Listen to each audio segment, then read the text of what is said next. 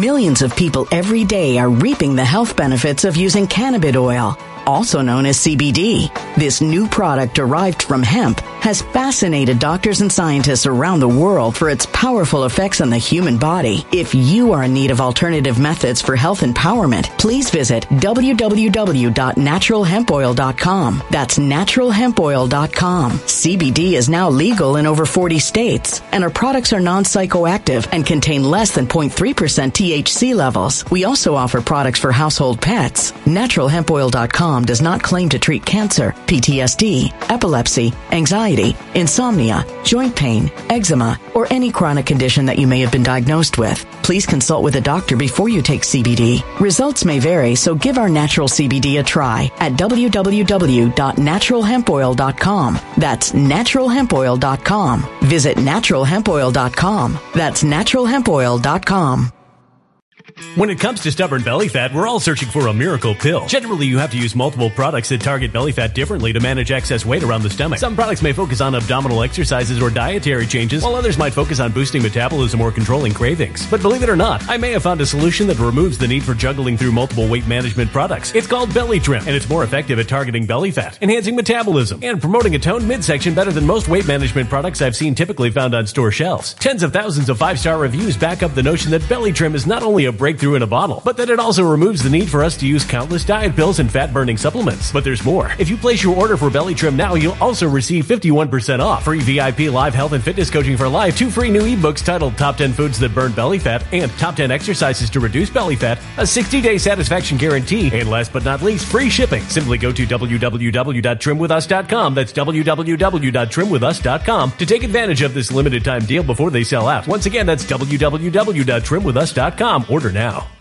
Energy bills are rising at a historic rate and there's no end in sight. Talk to enough people and you'll soon realize nearly everyone's shocked at their recent electricity bills. Some studies reveal energy costs have skyrocketed by as high as 60% in as little as two years. That's why tens of thousands are installing this magical little device from SavePowerBills.com to help slash their energy bills. This sophisticated gadget stabilizes electrical currents, reduces dirty electricity, and helps protect your appliances and electronics. Simply plug it into your home wall outlet to help lower energy consumption and ultimately help reduce your power bills every month. Countless five star reviews back up the notion that this device is one of the most efficient ways to save money while beating the greedy power companies. But there's more. If you order now, you'll also receive 65% off, fast shipping within the USA, hassle free returns, and last but not least, a 60 day satisfaction guarantee. Just go to savepowerbills.com to take advantage of this limited time deal before they sell out. Once again, that's savepowerbills.com. Violent crime across the U.S. has skyrocketed. Just recently, a politician was carjacked by three armed attackers outside his home in Washington, D.C. This comes several months after another politician was assaulted in the elevator of her building. Between mass shootings, kidnappings, burglaries, and carjackings, it's never been more vital to learn how to protect yourself. This is why tens of thousands are choosing the Fighter Flare flashlight. The Fighter Flare flashlight has awed people with a wonderful design and massive light output. On top of an ultra bright 800 lumen light, it boasts powerful strobe lighting modes for self defense, a glass breaking hammer, a built in power bank, solar powered recharging, rope cutter, siren, and much more. Countless five star reviews back up the notion that this flashlight is the latest and greatest in the EDC market. But there's more. If you place your order for the Fighter Flare flashlight now, you'll also receive 66% off, free express shipping, and last but not least, a 100% lifetime guaranteed replacement. Simply go to www.fighterflare.com to take advantage of this limited time deal before they sell out. www.fighterflare.com. Order now. Something wicked is coming this way, and only fools are ignoring the signs. So it's time you became a financial prepper like thousands of others. Gold can travel anywhere. It's international. It's its own currency. Allocate to gold now. The timeless safe haven asset. Open an IRA with Noble Gold Investments to physically hold coins and bars and let real, tangible gold, not just paper, save your portfolio as the economy burns again. Right now, Noble Gold Investments offers a free three ounce silver American Virtue coin with every qualified IRA. Just use the promo code code GOLD to claim your free coin and secure your family's financial future. Go to noblegoldinvestments.com now. Noblegoldinvestments.com. Past performance may not be indicative of future results. Investing in precious metals, including gold, involves risks. Consult with your tax attorney or financial professional before making an investment decision.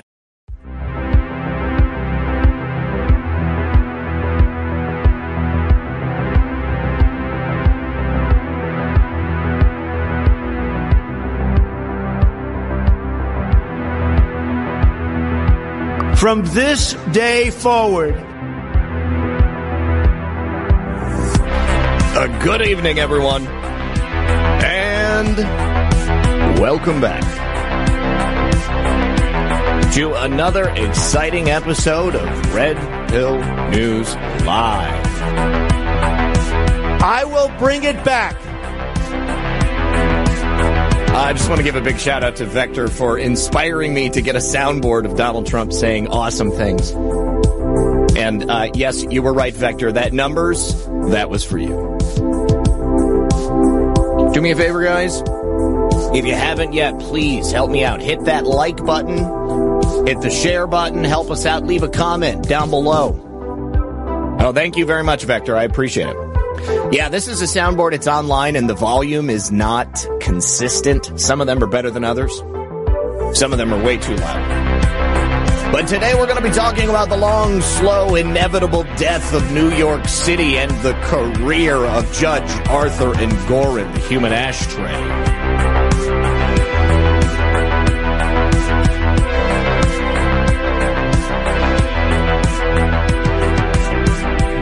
We're also going to be talking about a lot of other things. Too many things to discuss.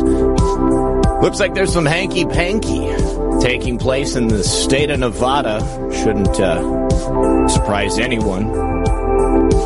Got an update on that miss- missing crossfire hurricane binder. And of course, so much more. So sit back, relax, and grab your popcorn. We're going to be right back after this. Well, bad news. It sounds like the Fed has taken the punch bowl away from the party yet again because the stock market has been betting on March rate cuts, but not so fast because all three indexes just got pummeled on the news that rate cuts are off the table. Now, is this why JP Morgan and UBS are calling for a 23% drop in the S&P? Let me tell you something. This is the longest time we've ever had in history between recessions. And right now, that recession indicator is ringing off the hook. Its most severe alarm in that 40 year history. So either you think Bidenomics is working or you're buying gold. And since we all know Bidenomics isn't working, isn't it time you protected your retirement by getting gold? Right now, you can call the proud Americans of the Patriot Gold Group today and do it before it's too late. All you got to do is mention me, Zak Paine, and this show, Red Pill News on Red Pill 78, and you will always get the best in class service from Patriots protecting Patriots. The Patriot Gold Group has the no fee for life IRA, where your IRA or 401k can be in physical gold and silver, and you might be eligible for the no fee for life IRA on qualifying rollovers. So give them a call today at 888 857 6092 and request your free investor guide today. Patriot Gold Group is a consumer affairs top rated gold IRA dealer for seven years in a row. Call them today at 888 857 6092. And when you support my sponsors, you support this channel. All right. Good evening, everyone. Welcome back. Thank you so much for being here. Vector, this one's for you. In a perfect world, it would have worked. Why isn't it working? Little Rocket Man. There we go. Little Rocket Man. All right, guys. Thank you so much, everybody, for being here. I sincerely appreciate you. I am extremely excited about today's program. We have a lot of information to discuss, and we're going to begin with that bit of hanky panky that I uh, mentioned in the introduction. That would be in the state of Nevada. So let's dive right in. Here we go. All right. So Uh, over the weekend, there was a wave of confusion that washed through voters in the state of Nevada. There was, of course, a presidential primary on February 6th, and as we know, the primary itself was largely ceremonial. Nevada and the GOP there were working with the caucus system. That's why President Trump knew in advance that he had already won that state. It's also why President Trump didn't bother to put himself on the ballot because it would have cost money, it would have uh, spent time, and it would have used resources that were simply unnecessary. Of course, Nikki Haley wanted to make sure she was on that ballot so that when President Trump was crowned the winner of their caucus, she could tell the world and uh, go on MSNBC or CNN or whoever else would listen and suggest that the primary itself was rigged. Well, certainly it looks like there was some strangeness taking place, perhaps a precursor for what we might see come the November general election. Because rest assured, the problems that exist in the primary are more than likely still going to be present when we get there. So what is the strange circumstance that voters in Nevada found themselves to be embroiled in? Well, they were dis- surprised to learn that mail-in ballots that were either sent out in their name that they never actually cast, or even mail-in ballots that they never intended to cast, had actually shown as being counted.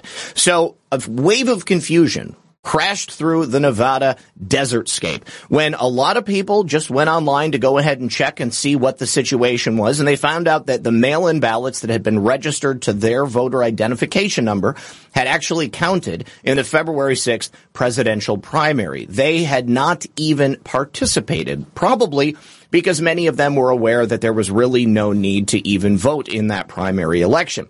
So it was reported by a local news station that these voter irregularities in their histories, uh, of course, prompted an immediate response from the Secretary of State when it all erupted over the weekend. So on Monday, they came out, they spoke about what exactly was happening, and I have to admit, I was anxious to learn how they were going to explain this one away. So the issues were first identified on Sunday. When voters began to log in, they noticed these discrepancies in their voting records. I will give the state of Nevada credit for allowing a system for voters to log in and ensure that their vote was counted in the first place. That same system also allowed these people who had not voted to recognize that their vote had allegedly counted. So the statement from the Secretary of State's office goes. I'm sorry, the, the, the initial reporting from the local news station said, on Sunday, February 18th, the Secretary of State's office became aware of possible technical issues related to the vote history of individuals who did not participate in the presidential preference primary. Let me just say that votes that were never cast being counted towards a presidential primary is a little bit more than a technical issue. But as you'll find out, the state phrased it exactly as such. Elections IT staff began working on the issue immediately, and they met with county clerks and registrars on Monday morning. They were working to resolve the issue as soon as possible, and they were providing information exactly as it arrived. So if you were to go online and you were a resident of Nevada, you would see this, the date of the election, the method of vote, and of course, uh, you would see for other elections as well. So here, people saw mail-in ballot counted. Now, apparently in the state of Nevada, it is an automatic mail-in ballot state. You have to opt out of receiving a mail-in ballot. And so that means that every single person who's registered to vote in the state of Nevada is automatically going to have a mail-in ballot produced for them. Obviously, this causes a lot of problems. We saw a lot of this happening in the 2020 election, and uh, I'm sure that we saw it in 2022. I'm sure that we'll see it again here in 2024. So the problem allegedly arose from a number of different counties who failed to follow correct procedures for updating their voter registration data. Uh, what procedures would that be? Hmm. It seems like if a person never voted, there would be nothing to update, right? Because they would never have had a ballot that was tallied. But each county is responsible for a nightly upload of their voter registration to a database that is housed by the state government. There it generates a public voter file, which is then viewable on the state's website. But the necessary steps to exclude non-returning mail-in ballot voters were apparently missed I guess it's an easy thing to do, which then means that your ballot is automatically going to be counted regardless of what you intended to do. So this resulted in a display on the website of incorrect voting histories for the people who went and looked. Now, the, st- the Secretary of Office, the Secretary of State's office says that they are in the process of validating new files from each county. They're going to upload that and then the online information is going to be corrected. Now they had a little bit more to say about it as well. They did call it again a glitch, a technical error. And the website apparently has no connection to your ballot actually having been tabulated. Now, my previous praise for the state of Nevada offering a method for the residents of Nevada to ensure that their ballot being counted, uh, that immediately is wiped away when you learn that the public facing system has no direct connection to the private tabulation system. That doesn't make any sense to me. It seems like it's a bit of a placation uh, to make sure that people believe their ballots have counted. Because if the tallies that you log in and see on the public facing side do not accurately represent what the state itself has incorrectly or correctly tabulated, then what the hell is that number? Why are they even showing it to you? It seems like one should have a direct correlation to the other. So the Nevada Secretary of State is in fact a Democrat, uh, somebody who is uh, vehemently against any sort of election integrity efforts. And this glitch apparently is the result of a problem with the counties failing to properly upload that voter registration system. So there is supposed to be a code that's executed when each county uploads their voter registration data. That would be the uh, information about who actually sent in a mail-in ballot because those are counted at the county level. Uh, Jim Kyle says, geez, I'm glad these states are on the up and up.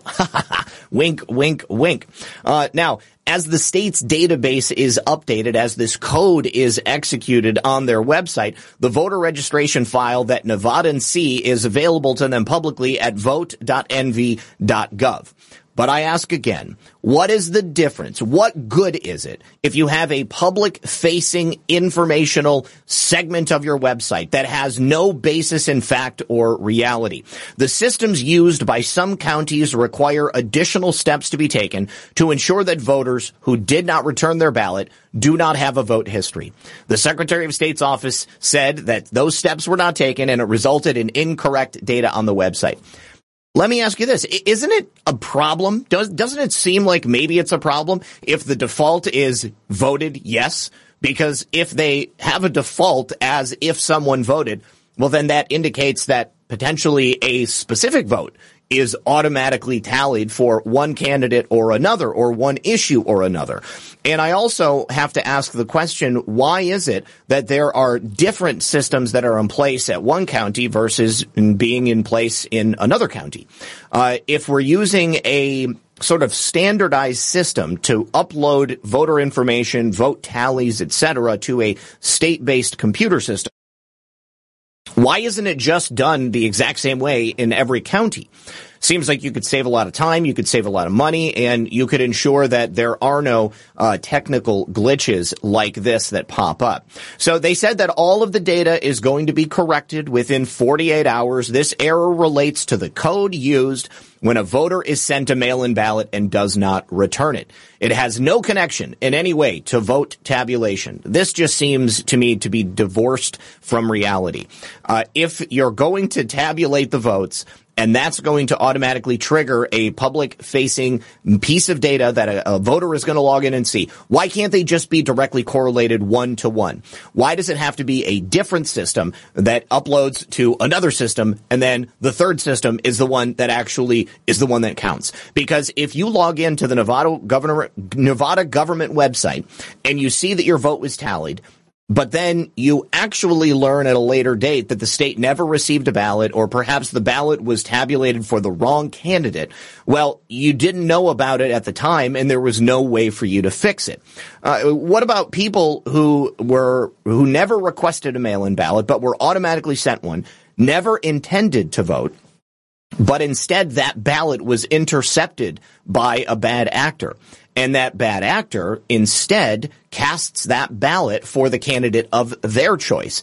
Well, the person who initially had the ballot printed in their name, they never intended to vote. They never intended to even look and see if a tally had been checked for their name. Uh, this again, as we saw in 2020, it is an opportunity that is ripe for fraud. Uh, thank you so much, Teresa Pagano, a longtime viewer of the show. Appreciate you joining as a member over there on Rumble. Also, thank you to Sean Joe, Daisy Chains, and NetFolks One for dropping cookies over there at pilled.net. Uh, so, from the additional reporting coming from the, uh, the, the local news station, the technical issue was causing primary mail-in ballots across Nevada to show as counted when voters had never mailed a ballot or voted at all. The voter history glitch has nothing to do with the tabulation, which happens at the county level. But the actual information that's uploaded about the voter file also happens at the county level. I feel like there, there, there's too many opportunities for fraud. Uh, there is too much opportunity for confusion, and there's far too many opportunities for bad actors to come in and cast a ballot for you if you are none the wiser. So these county clerks had mailed ballots for the primaries to those registered as Democrat or Republican. I guess uh, independents were not sent ballots, uh, who had requested them or not opted out. Over the weekend, several people emailed 8 News Now saying they never voted by mail or voted in the primary, but the state's online system showed their ballot was counted. Now, Nevada Governor Joe Lombardo, who was the sheriff of the uh, Las Vegas police during the 2017 shooting incident that took place uh, at the casino, uh, at the, the Route, was it, I'm sorry, was it the Route 99 festival or something like that? I, I haven't thought about this in quite a long time. But uh, Lombardo is now the governor of the state of Nevada. Uh, he was not a popular choice for the state of Nevada. I think a lot of people who are from Nevada believe that Joe Lombardo was rewarded with the governor's position because he toed the FBI line in the aftermath of that shooting, and of course, uh, the uh, ridiculous investigation that was never able to attribute any sort of motive or anything else. Also, uh, failed spectacularly in terms of ballistics and forensics. Jim Kyle says, "Whatever happened to the Arizona governor Katie Hobbs and cartel owning?" Her? Well, absolutely nothing. Nothing arose from that, probably because Katie Hobbs is the governor.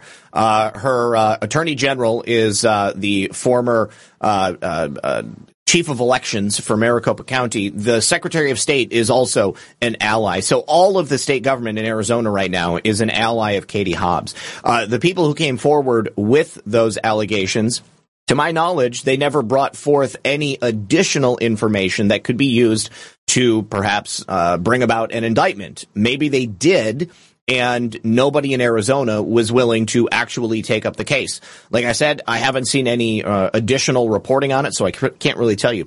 Kitsko says off subject, but do you know what is the proper name of the rainbow banana tree you have, and where did you get them? I want one for the hubby's b day.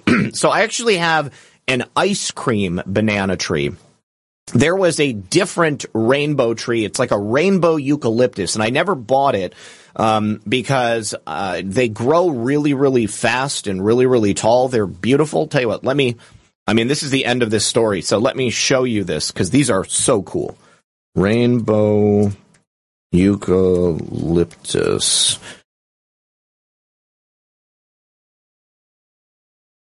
Check this out. I mean, this looks like it's fake, but this is exactly what it looks like in nature. So this is a rainbow eucalyptus. Now, another reason that I uh, I never ordered one because uh, you can get them for like a hundred bucks uh, for like five feet tall, I think. Uh, so they're at least a couple years old. Um, there, there are apparently a number of retailers online that will sell you a different species of eucalyptus tree and tell you that it's a rainbow eucalyptus, and then you don't know that it's not a rainbow eucalyptus uh, until it's far too late, and you've just got a different big tree that is not nearly as pretty. But take a look at that. How cool does that look? I mean, it's amazing to me that something like this exists in nature. And yes, I know I saw the gay comment. it is a rainbow color tree, but you know what? Uh, all these colors exist in nature. I mean, this is the the spectrum of visible light, and uh, I don't think that it's fair that one group of any sort should have a claim on the beauty of the rainbow. This is a gift from God, as far as I'm concerned. So I am perfectly willing to go ahead and uh, and claim it, reclaim it, shall we say? All right. So yeah, I I was really really pleased, uh, pleasantly surprised to find out that those things exist. Uh, I've never seen one in person, but apparently they they do have some of them down here in Florida. Carito. Carito says, LOL, it's cool. We have to take the rainbow back. Take the rainbow back. I think that's exactly what we need to do. All right. So listen to this. Now, we, have had a couple of interesting stories, uh, some, some revelations about the dangers of the COVID-19 vaccines that have come out in uh, popular information fairly recently. This latest one is something that we have all been worried about as unvaxxed people, or even as people who got one jab and never got sick and decided that they wanted to stay away from any future injections of mRNA genetic modification clot shots. Apparently, the American Red Cross is requiring COVID-19 vaccine recipients to call a specific hotline to see if they are still eligible for blood donations. This indicates that there are at least a certain segment of the population who have received COVID-19 vaccines who are being refused the right to donate blood. Now, I have to say, I think that that's good news for the rest of us. A lot of people have been seriously worried about the possibility of receiving a blood transfusion during the course of an emergency or perhaps a surgery in the hospital only to find out later that they were infused with the blood of a vaccinated person, which would essentially uh, override your personal Millions of people every day are reaping the health benefits of using cannabis oil, also known as CBD. This new product derived from hemp has fascinated doctors and scientists around the world for its powerful effects on the human body. If you are in need of alternative methods for health empowerment, please visit www.naturalhempoil.com. That's www.naturalhempoil.com. CBD is now legal in over 40 states, and our products are non-psychoactive active and contain less than 0.3% THC levels. We also offer products for household pets. NaturalHempOil.com does not claim to treat cancer, PTSD, epilepsy, anxiety, insomnia, joint pain, eczema, or any chronic condition that you may have been diagnosed with. Please consult with a doctor before you take CBD. Results may vary, so give our natural CBD a try at www.naturalhempoil.com. That's www.naturalhempoil.com.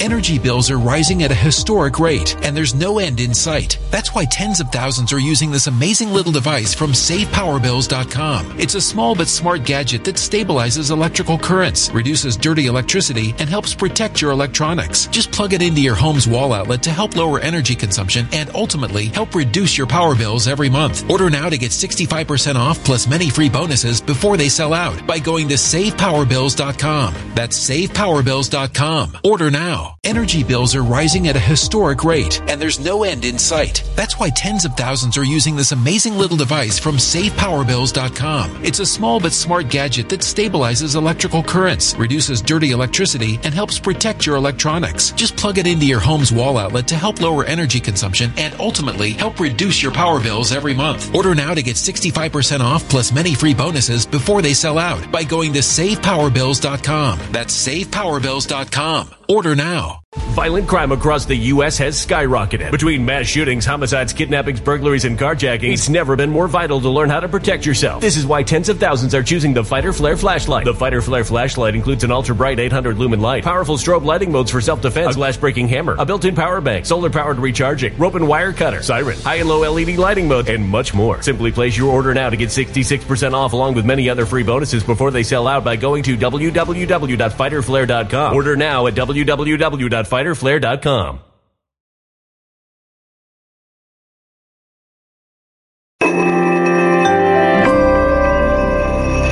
Human catastrophe is closing in. Nobody knows how far this one is going to go. You can feel the heat as tension is rising globally. War is expensive. Open a Noble Gold Investments IRA today, and you can claim a free three ounce silver American Virtue coin. Just use the promo code GOLD. Go to noblegoldinvestments.com now. Past performance may not be indicative of future results. Investing in precious metals, including gold, involves risks. Consult with your tax attorney or financial professional before making an investment decision. Choice not to get vaccinated. Because as we know, inside the bodies of some people who are vaccinated, they essentially become spike protein factories, which uh, essentially initiates a, process of inflammation all throughout your body and can make you very, very ill. The other day we spoke about that study that was done by a very reputable scientific organization that identified uh, many different health maladies that we've been tracking for the last several years.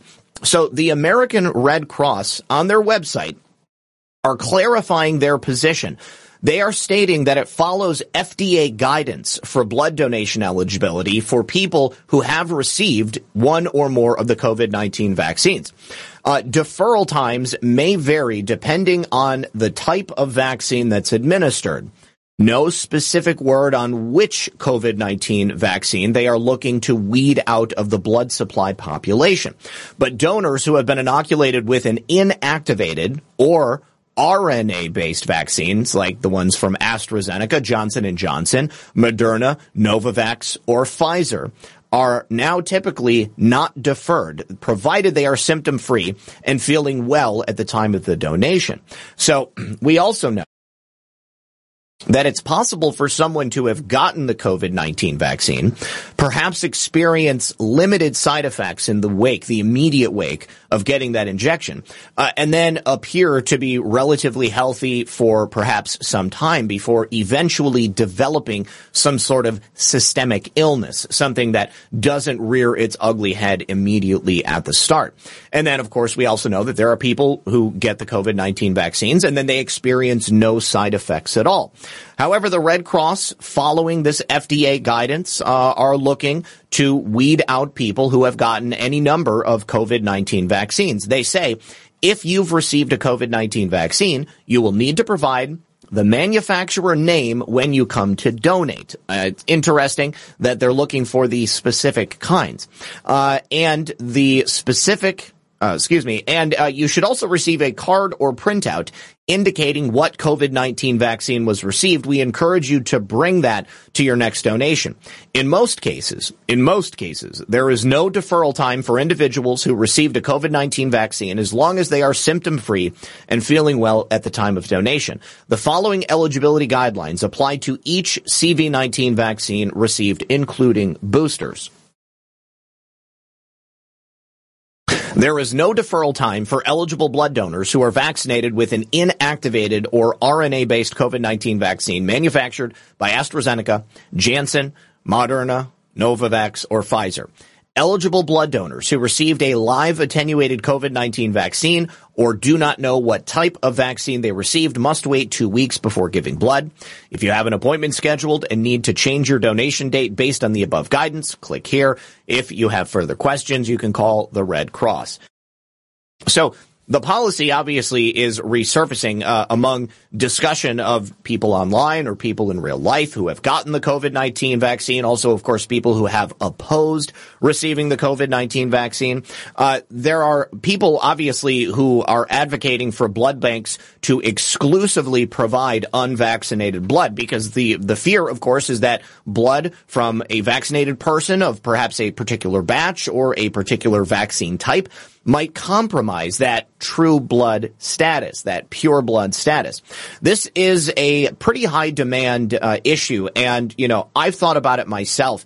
And the only thing that honestly I think I would be really comfortable with would be if I had to be put into a situation where I had to undergo surgery or be put into some type of an anesthetized state, I would want to donate my own blood ahead of time allow my body to sort of, uh, you know, build it back up and then go into the appointment and have that blood on hand should any emergencies take place.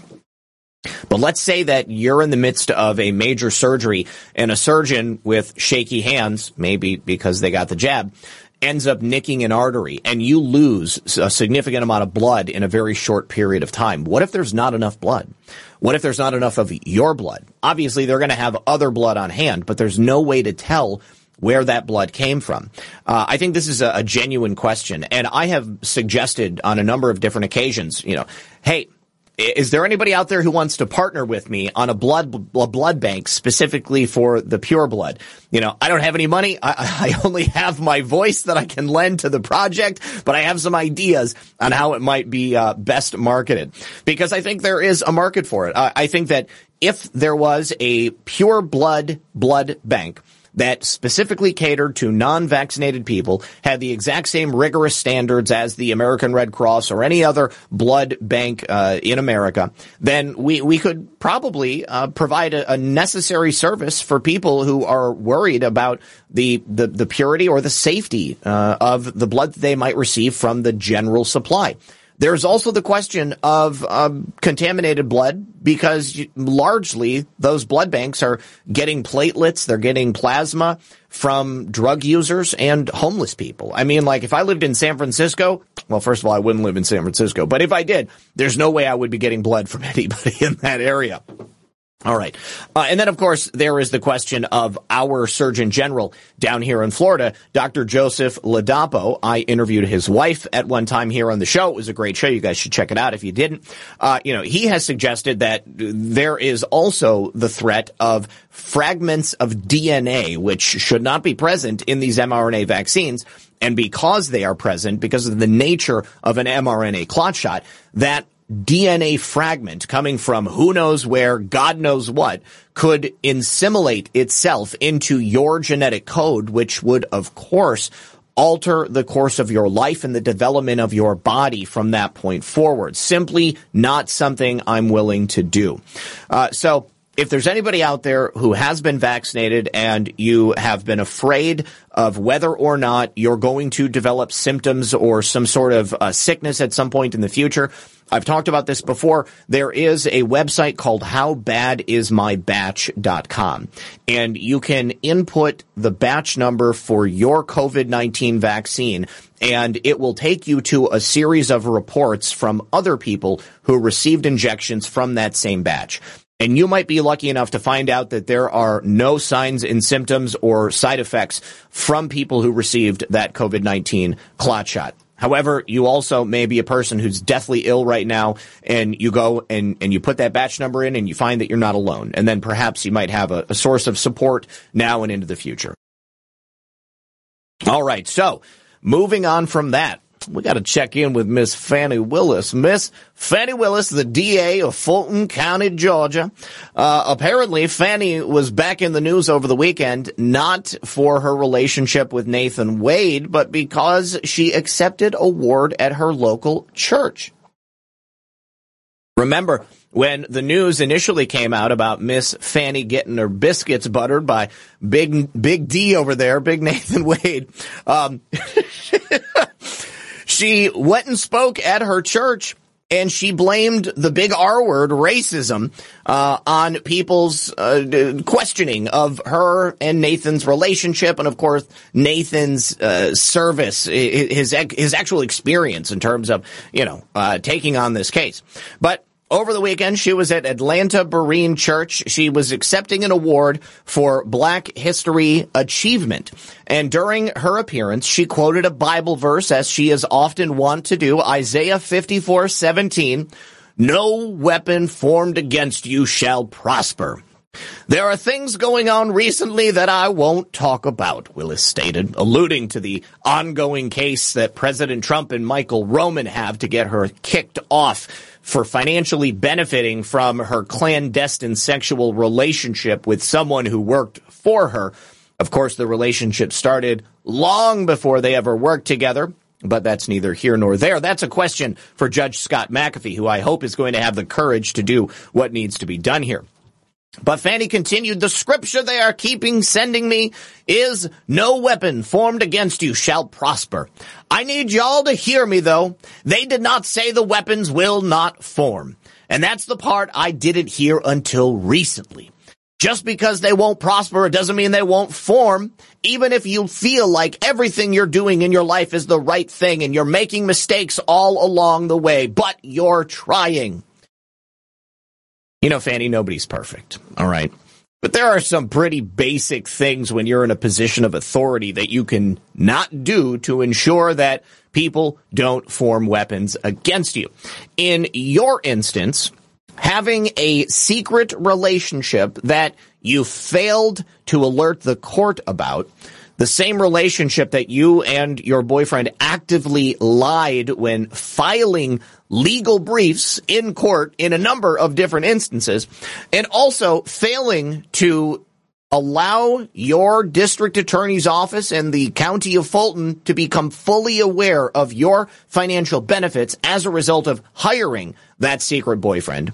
Well, these are questions for ethical considerations. And those ethical considerations should have been taken into account before you made those decisions. Fani, you've been a lawyer for three decades. Girl, you've been a lawyer for over 30 years. Okay. It's not like you don't know what you're not supposed to do.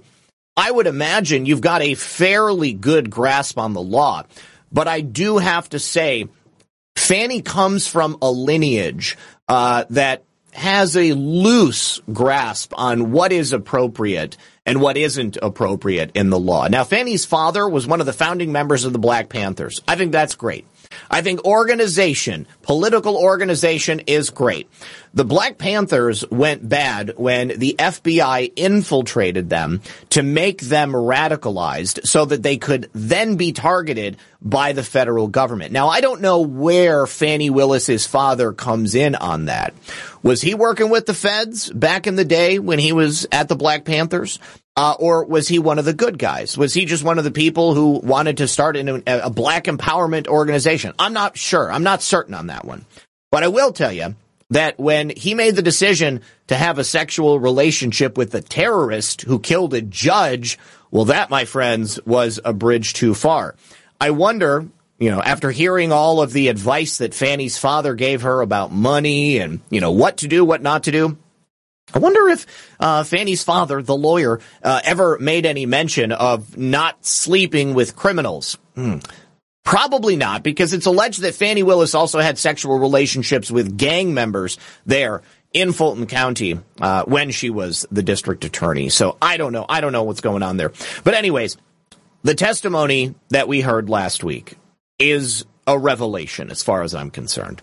Uh, because we had certain stories being told by Fani Willis, certain stories being told by Nathan Wade, and then wholly different stories that were being told by the witnesses. The witnesses who did not want to be there, who would have no reason to lie, they simply did not want to impeach themselves for the benefit of Nathan Wade and Fani Willis. Fani Willis and Nathan Wade are looking at potentially having their law degrees or their their their their uh, their bar status withdrawn. Uh, they could lose their status as lawyers. Obviously, you wouldn't be able to serve as the district attorney any longer, and Nathan would no longer be able to be a special prosecutor, and his wife would probably continue to take him to the bank. But Wade testified his, that his relationship with Fani Willis began in 2022. That's after Willis opened the case against Trump in 2021.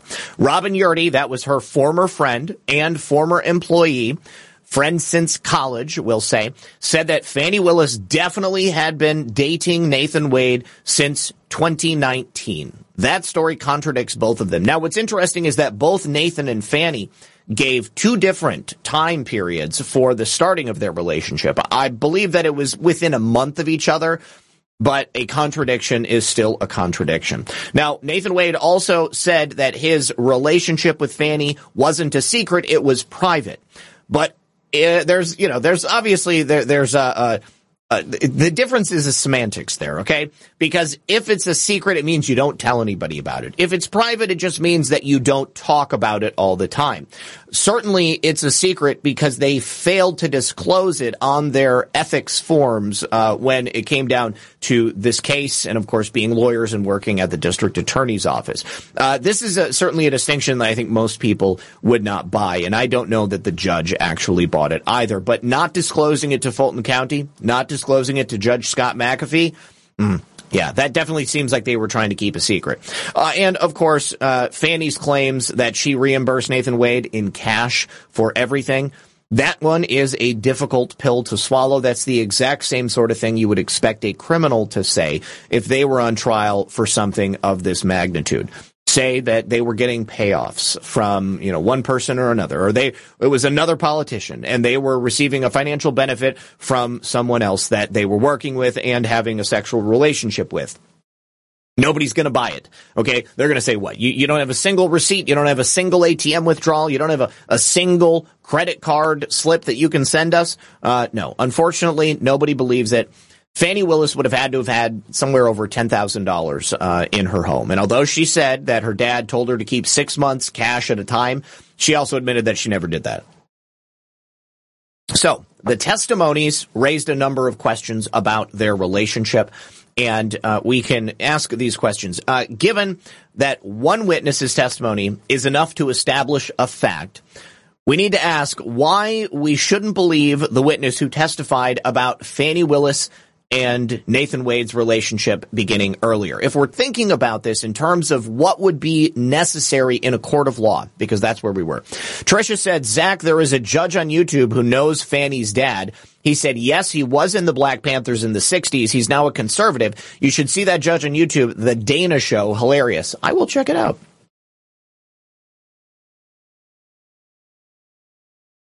So, uh, also, Fani Willis, was she specifically using cash to hide reimbursements with Nathan Wade for travel expenses? Is it a thing that you do often? Do you always use cash for such sorts of transactions? Well, the answer to that is no, because that uh, there was that time when Robin Yeartie and Fani Willis were sharing space uh, at least Robin Yeartie was renting from Fani Willis, and there was money that exchanged hands between Robin and Fani. Fani actually paid her using a Cash App type of application. So there is a receipt for that. So we know that Fani doesn't exclusively use cash. So then the question is, why did you choose to use cash in this specific instance when you're smart enough to know that if you would have used another form of payment and kept a receipt for it, the ethical consideration simply would not have been asked. Now, uh, also, what would Fani normally ask a defendant who claimed to do the same thing, keeping cash off the books just in case they needed to pay somebody back? That certainly suggests to me, and I think it suggests to most people having watched Fani Willis's display on Friday, that there was something to hide. And I think that any prosecutor worth their salt would feel the exact same way. The other aspect of this is that secret relationship. Why was it that they kept this relationship a secret for so long? Why was it necessary? That indicates that there was something to hide and they were fully aware that they were doing something wrong. And why was Fani Willis so specific when asked if Nathan Wade had visited her. She restrained her answer to South Fulton. Did he visit her anywhere else? She was oddly specific about the location of Nathan Wade coming to Bump Uglies at whatever place she was staying. Certainly, there is the idea, based upon her answer, it leaves it open to the idea that Nathan Wade and her had met in other clandestine locations. Uh, I think that all of these questions need to be answered, and I am hoping that Judge Scott McAfee does the right thing. All right, yesterday we spoke briefly about the death of Russian opposition leader Alexander Navalny. Now, I have stated my position on Navalny. Navalny was uh, essentially working with his aide to get money from MI6 to engage in a color revolution to destabilize and depose Vladimir Putin and install himself as president. Now, Navalny, when he was alive, had compared himself to a Trump-like figure. Uh, however, I don't know that his politics necessarily aligned in the exact same way. Uh, he was looking to put himself into a position of power. And anytime I've ever seen that happen anywhere else around the world, you know, that's an authoritarian type of behavior. The people who do that, they're generally not looking to engage in some sort of Republican democracy or anything like that. But what's funny about the statement that we just got from the Russian government, um, they have now officially said that Alexei, Alexei Navalny died of sudden death syndrome. And they're actually refusing to hand his body over to Navalny's family. I guess that Navalny's wife actually joined Twitter over the weekend and put out a couple of videos uh, detailing her thoughts and obviously her belief that uh, the Russians and uh, you know, of course they're blaming Vladimir Putin and Trump directly uh, that the Russians uh, were responsible for Navalny's death. Clearly, life inside a Siberian prison hell is not going to be, uh, you know, all that interesting or, or, or even, you know, comfortable. But what's funny to me is that the Russians are blaming sudden death syndrome, which did not exist until the preponderance of mRNA clot shots began to be delivered into the general popula- population. Was Alexei Navalny actually vaccinated? I don't know, but uh, you have to also ask the question, why would it be that the Russians are refusing to hand over his body? That certainly looks like perhaps there is something to hide if Navalny died in the course of perhaps being tortured or if he had been starved to death or something like that, uh, then obviously that would be visible and evident in the examination of his body. And certainly the family would want some sort of uh, autopsy to be done.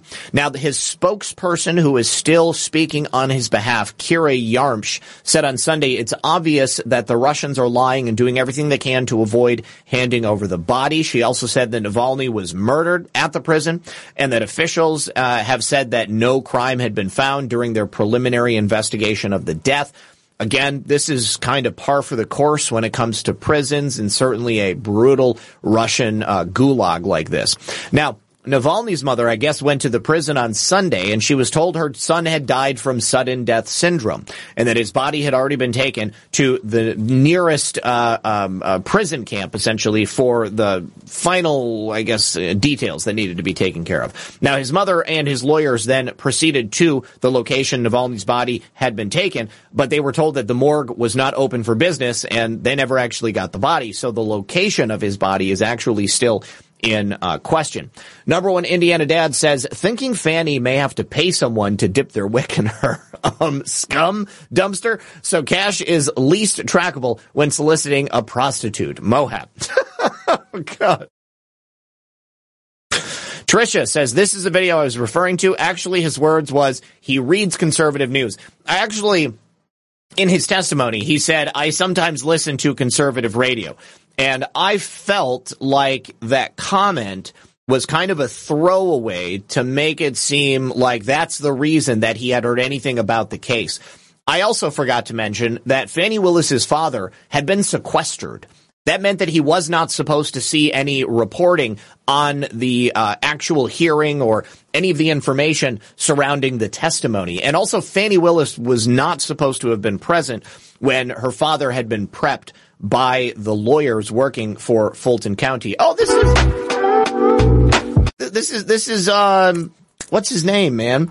This is Judge Judge Joe Brown. Uh, maybe the the real Dana is the channel, but take a look at this. Judge Joe Brown. You guys remember Judge Joe Brown? He used to have a TV show that was on when I was a kid. And of course, he's a Detroit native and he's a staunch conservative as well. Uh, but thank you very much, Patricia. I appreciate that. Ainsley says Russia did not kill him. CIA and USA killed him. I, you know, at, at this point, I don't even know that it really matters um, because Navalny is dead, and every side is going to look to use his death for some sort of political gain. Um, what I think is most likely is that the the harsh conditions inside of a Russian prison are are going to lead to someone's expedited death. Um, I will say this: Navalny being a prisoner that was imprisoned for treasonous behavior, it's likely that people inside that prison would have not have been too kind to him. But do I think it's possible that the USA and the CIA, perhaps even more likely MI6, had had had had people placed inside that prison that could get to Navalny and then ensure that he ended up dead and wouldn't be able to talk. Uh, yeah, absolutely. 100%. Uh, I, I, I simply, at the end of the day, don't think that we're ever going to learn the true nature of Alexei Navalny's death. But it's in the best interest of his family and his spokespeople to blame the death on Russia. And then, of course, the political left here in America are going to use Alexei Navalny's death to blame it on Donald Trump. And of course, the Russians uh, are going to blame it on sudden death syndrome. Uh, I tend to believe that the when it comes to stubborn belly fat, we're all searching for a miracle pill which may never exist. But believe it or not, I may have found the next best thing. It's called Belly Trim and it's more effective at targeting belly fat, enhancing metabolism, and promoting a toned midsection better than most weight management products I've seen typically found on store shelves. Tens of thousands of five-star reviewers can't be wrong. Simply place your order now to get 51% off along with many other free bonuses before they sell out by going to www.trimwithus.com. That's www.trimwithus.com. www.trimwithus.com. Order now.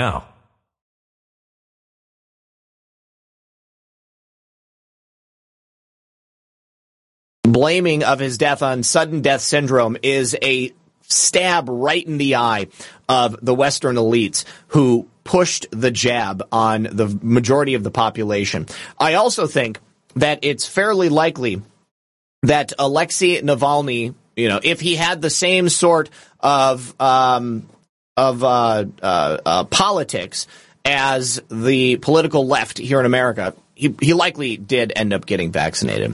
All right, so moving on from Navalny's death, no matter how it occurred, uh, let's take a look at the death of the former prime minister of Haiti, uh, or rather the former president, I'm sorry, of Haiti, do you guys remember when this happened? I reported on it at the time.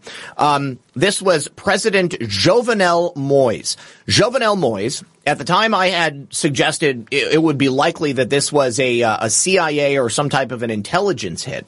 Well, it turns out that a hundred and, uh, excuse me, a, a, a number of people have been indicted now, finally, years after his death, including his wife the woman who he was married to at the time. So obviously Haiti is one of those places that also has a tenuous grasp on justice and the people that are running that country at any given point tend to be fairly corrupt.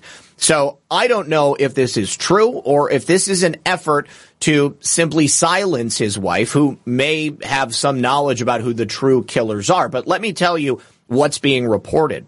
Uh, Judge Walter Wesser Voltaire uh, yesterday issued a 122 page indictment against dozens of people who allegedly were involved in the assassination of President Jovenel Moise. Now, one of the indictments is against his widow, uh, the woman who he was married to at the time. The judge accused her of conspiring with the former prime minister, Jean-Claude Joseph, to kill her husband and then she was planning to take his place as president. Now, as far as I know, she has not commented on this publicly, and I believe that she's actually in custody. But Jovenel Moise was murdered in his home on July 7th, 2021. There was a squad of gunmen that showed up. Four of them were killed in a gun battle with police that took place immediately thereafter. And his wife, Martine Moise, was home at the time, and she was shot in the arm and thigh during the attack. Now, I still don't believe that my husband has gone like this before my eyes without saying a last word to me. This pain will never pass. She said from her hospital bed in Miami just a few days after the assassination.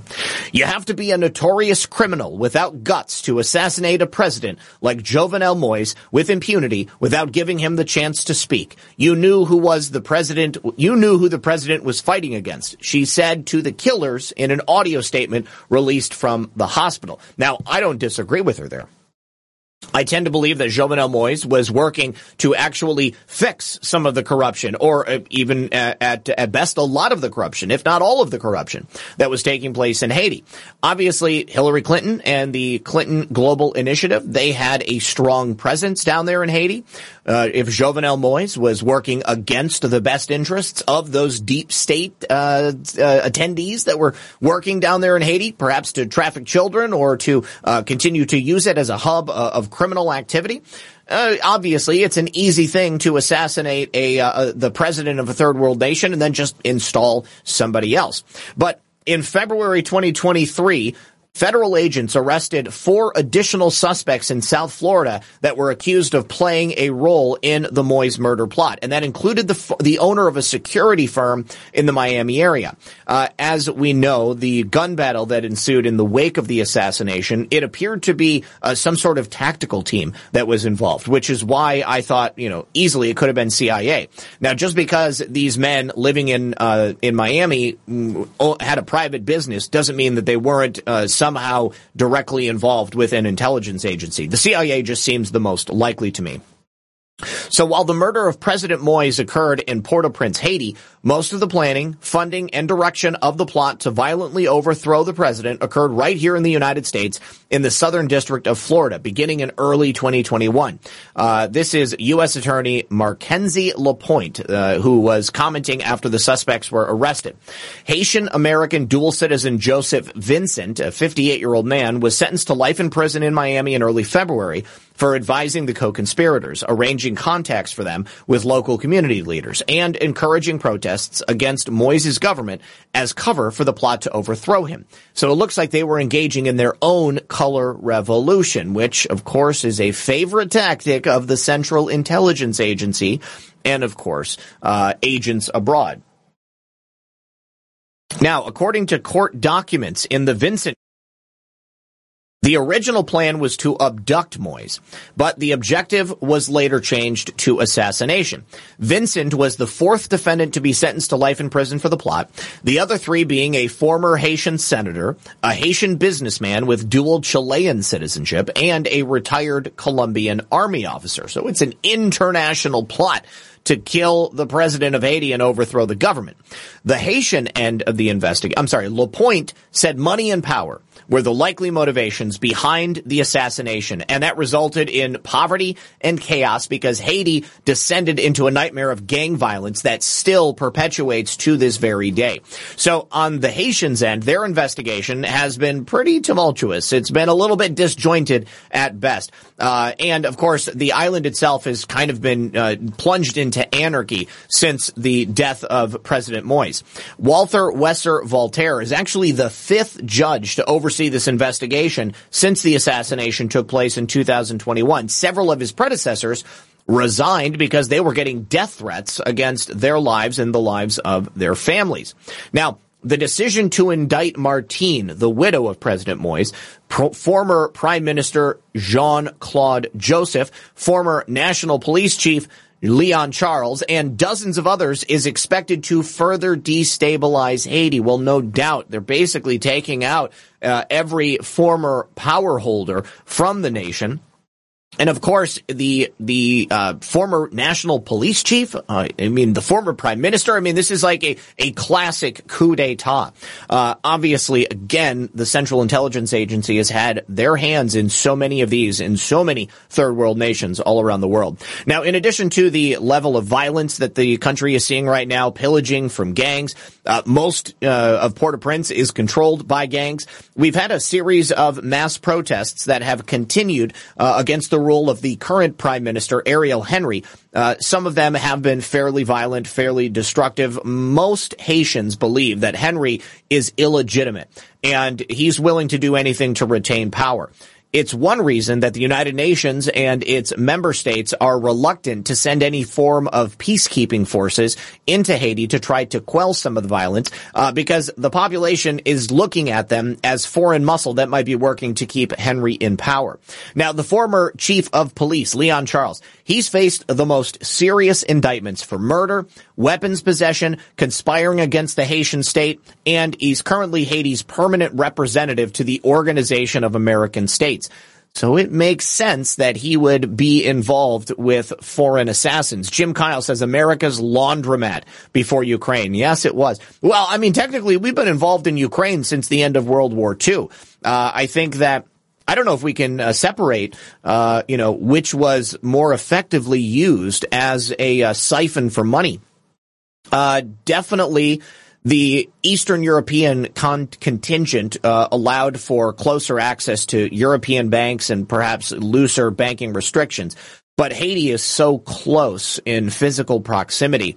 And of course, the destabilized nature of this country uh, that continues to this day made it very easy. But Hillary Clinton loved Haiti. The Bidens loved Ukraine.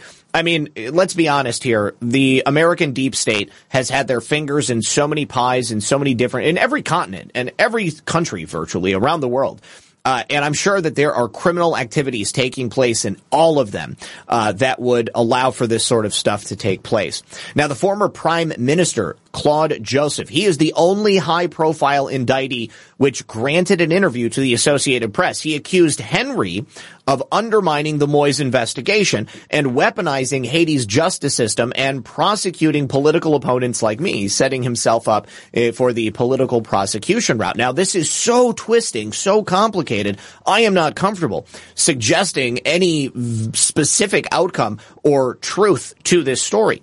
Uh, it makes sense to me that there would be a political uh, uh, assassination and a destabilizing of the nation for people to get the money and power for themselves. I mean, I feel like this is the story that Haiti keeps reliving over and over and over again. But Joseph, the former prime minister, says it's a classic coup d'etat.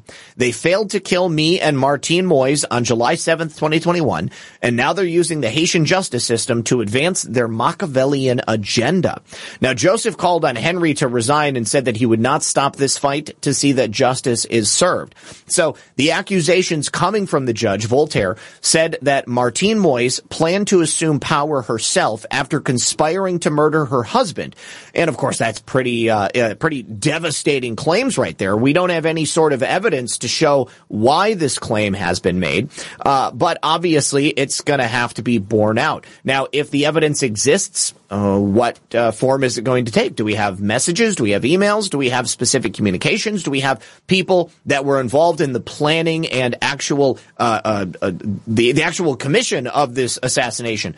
Do they have communications with Martine Moise? Well, we're going to have to find out. But there are several defendants who have taken guilty pleas in U.S. courts and they say that the plan was to replace Moise with a 65 year old Haitian American physician and pastor named Christian Emmanuel Sanon. We heard that one uh, when these arrests took place early last year. So this is the first time I'm hearing that the wife, the widow, is the one who was planning to assume the position. There is always the the possibility that Voltaire, Judge Voltaire himself is corrupt and that the former prime minister is correct. This may be a different form of coup d'etat. So indictments were filed against that man, Christian Emmanuel Sanon, in U.S. federal court just last week, and the charges were planning to kidnap or kill Jovenel Moise and then take his place as the leader of Haiti. So Sanon has already been charged with conspiracy to smuggle bulletproof vests into the country of Haiti so that they could be used by the Colombian hit squad. However, prosecutors here in the U.S. believed there was a different candidate that had been selected to replace the conspiracy to replace Moise. That was a female Haitian Supreme Court justice by the name of Windelle Coq Thélot. So the FBI said that they uncovered substantial new evidence that Sanon was one of the primary authors in this assassination plot and that he did plan to take over for Moise after his death. However, in the indictment just filed by this judge, Voltaire, he had testimony from a former Haitian justice ministry official by the name of Joseph Badio, who said that it was Moise's wife, Martine, and Claude Joseph, who then planned to monopolize power after the killing of Jovenel Moise. Now, there is quoted testimony from former National Palace Secretary General Lionel Valbrun that was given two days before the assassination. In that uh, testimony, Martine spent five hours at the National Palace retrieving a bunch of things. And then two days after the killings, she pressured Valbrun to open the presidential palace so that she could prepare to succeed, excuse me, succeed her slain husband. So, that appears to be the evidence against Martine. Jovenel didn't do anything for us. You have to open the office. The president told Kai Ty Claude to create a council of ministers.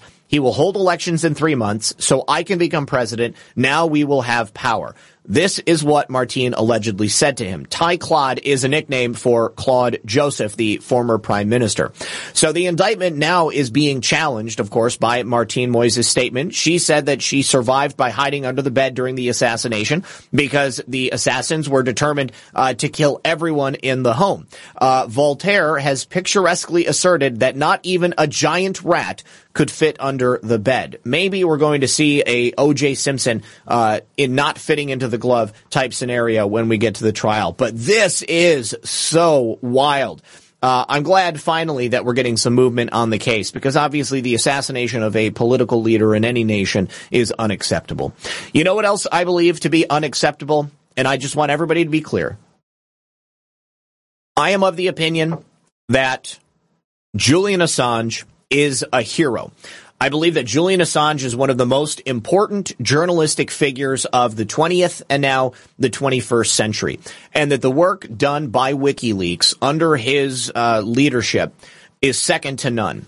Uh, the revelations and the releases that were put out by WikiLeaks uh, did good for this country, and they exposed uh, an, innumerable uh, corruption and, uh, and and just bad deals being done by the United States government, both here and abroad. So. We have now received recently revealed emails from a FOIA request by the Black Vault. Uh, excuse me, uh, being released by the FBI Vault. Black Vault is a different website altogether. But these are declassified emails uh, from January 6th that uh, include FBI agents discussing the uh, uh, the the Assange trial and, and the attempted extradition to get Julian Assange back here. Maggie Bunn says, "Oh, Zach, just human will fight you over that." Yeah, I, I, know he will. You know, but that's fine. I don't need to. Um, I, I, don't need to uh, uh, subscribe to the same things that Julian or that that just human does, and he doesn't need to subscribe to the same ideas that I do. So, and I'll be happy to tell you why. Um, I do not believe that any of the revelations that Julian Assange put out uh, resulted in danger to uh, American servicemen uh, or to anyone else. If anything, he saved lives as a result of holding the military accountable for their wholesale slaughter of innocent journalists in Iraq.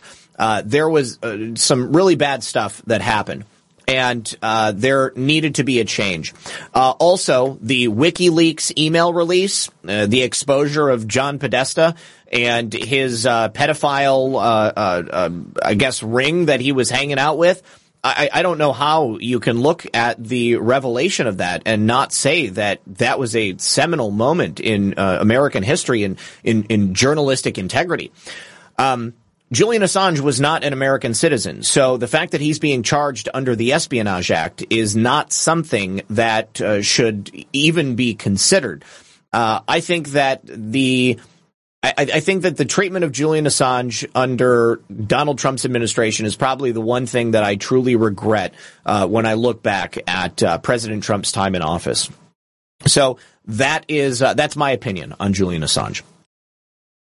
So why were the FBI agents talking about it? Well, at the time uh, surrounding January 6th, uh, there were some internal emails discussing the um, attempts by the United States to extradite Julian Assange back here to the United States to stand trial. On the 87th page of these newly released documents, uh, there was an FBI special agent by the name of Christine O'Neill who sent an email regarding Julian Assange's extradition uh, to Stacey R. Moy, who was special agent in charge of the FBI's counterintelligence division. In that email, O'Neill wrote, I'm just making sure you saw this update. WikiLeaks Julian Assange cannot be extradited to the U.S. to face espionage charges, UK court rules.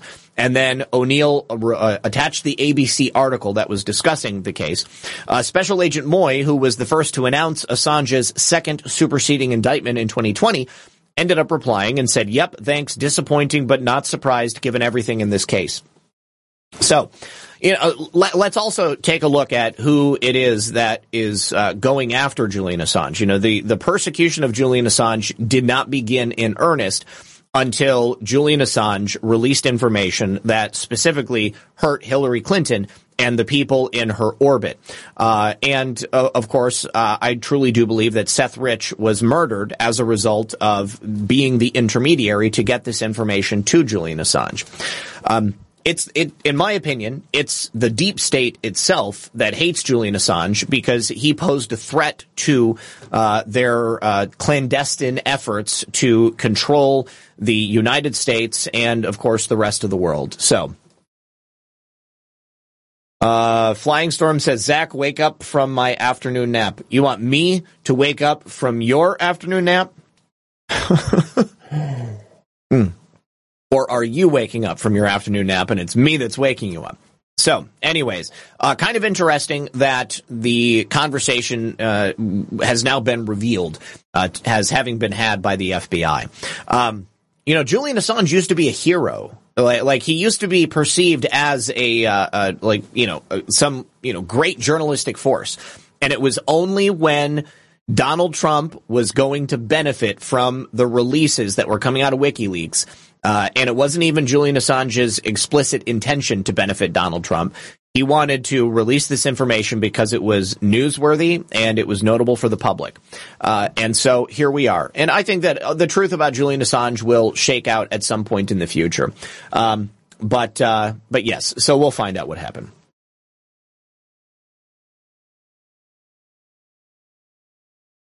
Yes, uh, Julian Assange does look like John Trump. That's correct.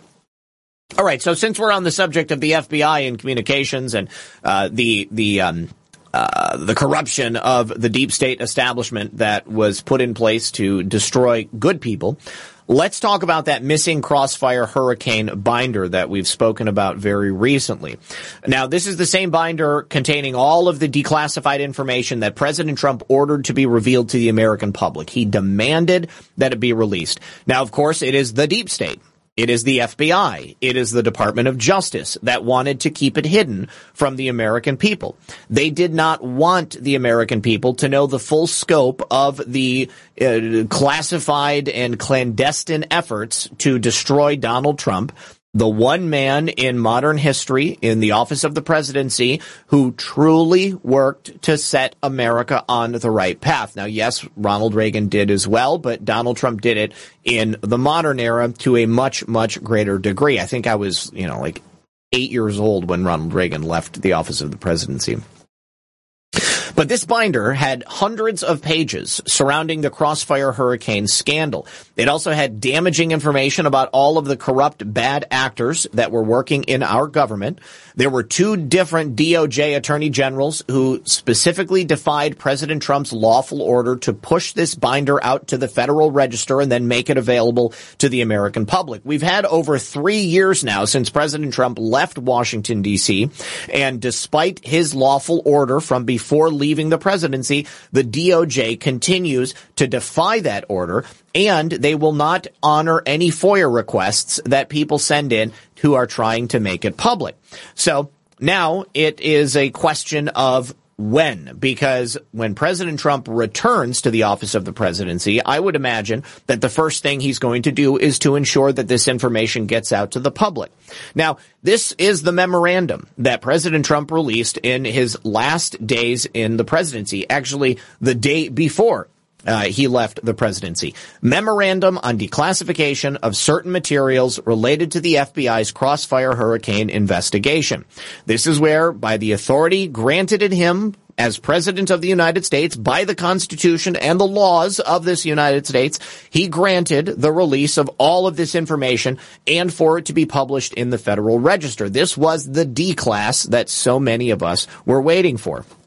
Now, the DOJ refused to release it because they said that sources and methods would be revealed if they were not allowed to make redactions. And so they sent the binder back to the White House before President Trump left office. The FBI also came out and said they wanted to redact the names of the people who were involved in the scandal. So then, of course, the American people would not know exactly who had been involved, even though we had all of the names. You know, you guys have seen all of the, the charts and, and the graphics and all of that. So at the last minute, the DOJ demanded that the binder comply with the 1974 Privacy Act.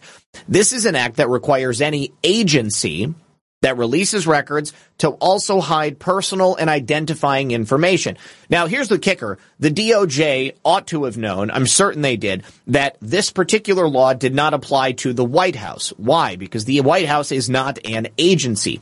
It was just a tactic that they used to ensure that this information would never come out until President Trump was finally returned to force the issue. They decided 22 years ago, the DOJ itself, that the Privacy Act was based on FOIA requests. So the White House, not being an agency, is not subject to that 1974 Privacy Act. Here is a page that came from the memorandum on declassification of the materials, uh, like the ones that the FBI Crossfire Hurricane scandal should have revealed to the public. Right here in the actual release itself, he says a binder of materials related to the FBI's investigation of Crossfire Hurricane. In the binder, we have classified details that have not been released to Congress and the public. I determine the materials in that binder should be declassified to the maximum extent possible. I hereby declassify the remaining materials in the binder. So then President Trump leaves the White House on January 20th. Mark Meadows gives the binder back to the DOJ along with this memo demanding that they release all the information.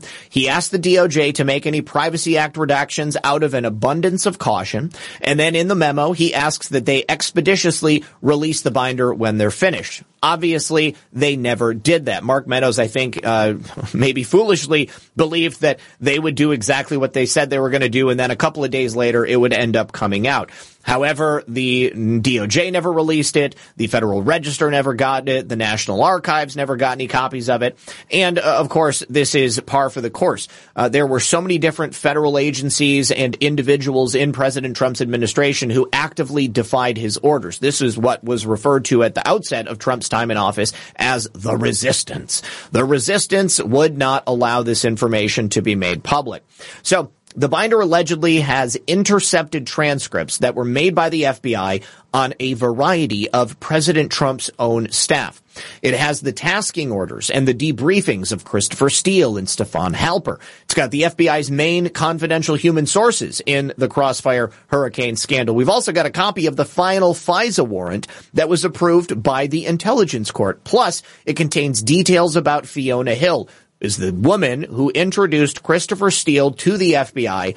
And the list goes on and on. Essentially, everything that we spoke about for the entirety of President Trump's time in office, four years discussing Crossfire Hurricane and all of the other various Crossfire investigations, all of it would be included in this binder that President Trump intended to have released to the public. So this seems to be what the FBI was looking for when they broke into President Trump's home on the raid at Mar-a-Lago. So under FOIA, uh, there have been a number of people who have tried to get the binder of communications uh, to be released along with redactions. Judicial Watch actually filed a lawsuit against the DOJ uh, to receive all of these documents. Kash Patel has also worked to get these documents released. He said it's illegal to hide documents from publication through the FOIA process if their sole purpose is to cover up an embarrassment or unlawful activity, and that's what's going on right now. Now, when Mark Meadows delivered that binder to the DOJ, Jeffrey Rosen was acting as Attorney General. On the afternoon of the 20th, after the transfer of power, a man by the name of Monty Wilkinson became the acting AG. So it was Wilkinson, somebody who used to work directly with uh, Loretta Lynch and uh, Eric Holder, who was the one responsible for preventing the release of that binder. I guess he sat on it for some seven weeks until Merrick Garland was sworn in in March. Uh, and then Garland appointed Wilkinson a director who is now overseeing the executive office for U.S. attorneys. So he got himself a promotion because he failed to release the contents of that binder. And then, of course, in August of 2022, we had the raid at Mar-a-Lago. Uh, there was uh, a, a missing top secret binder that was reported at that time. And we find ourselves now in the situation we are today. I truly don't believe that we're going to see the contents of this binder until President Trump returns to office because as long as deep state assets are sitting in the position of power that they are today, they will never allow this information to come out because even though we know it's true, even though we know Crossfire Hurricane was a real investigation, a clandestine effort to take down and destroy President Trump and all the people in his orbit, even though we know it's true, they will never allow it to be seen by the public. All right, you guys, before we continue, I need to remind you about the sponsors of the next portion of the program. First of all, that's going to be my friends at onenessdrops.com.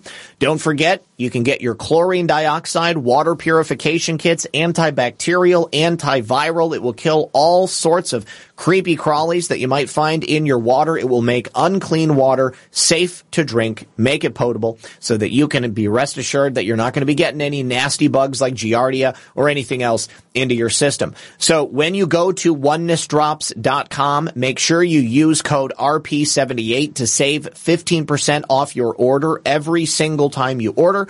Every time, use code RP78. You'll save the most amount of money you possibly can. It comes in a variety of different formulations, but trust me, it's a chemical reaction. No matter which one you get, when you add them together, it makes chlorine dioxide and all of it operates exactly the same. Do your research on chlorine dioxide. Don't take my word for it. As I've told you so many times in the past, it's also known as the universal antidote because it's used for so many different things.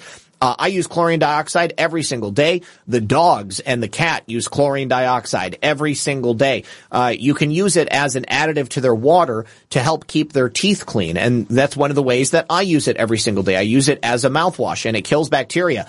I had to get my teeth cleaned today and the dental assistant said I've got basically nothing that I need to clean off your teeth. And that's because I take care of them and I use chlorine dioxide to make sure that I don't have any bugs, bacteria, or, or the like crawling around in my mouth. Also, uh, when you head over to mypillow.com, make sure you also use code RP78 to get the best possible prices on all of Mike Lindell's American designed and manufactured products, whether it's uh, the beach or the bath towels, uh, the bathrobes, the My Pillow 2.0 or the My Pillow mattress topper every single one of Mike Lindell's amazing products. You will get a big discount by using code RP78.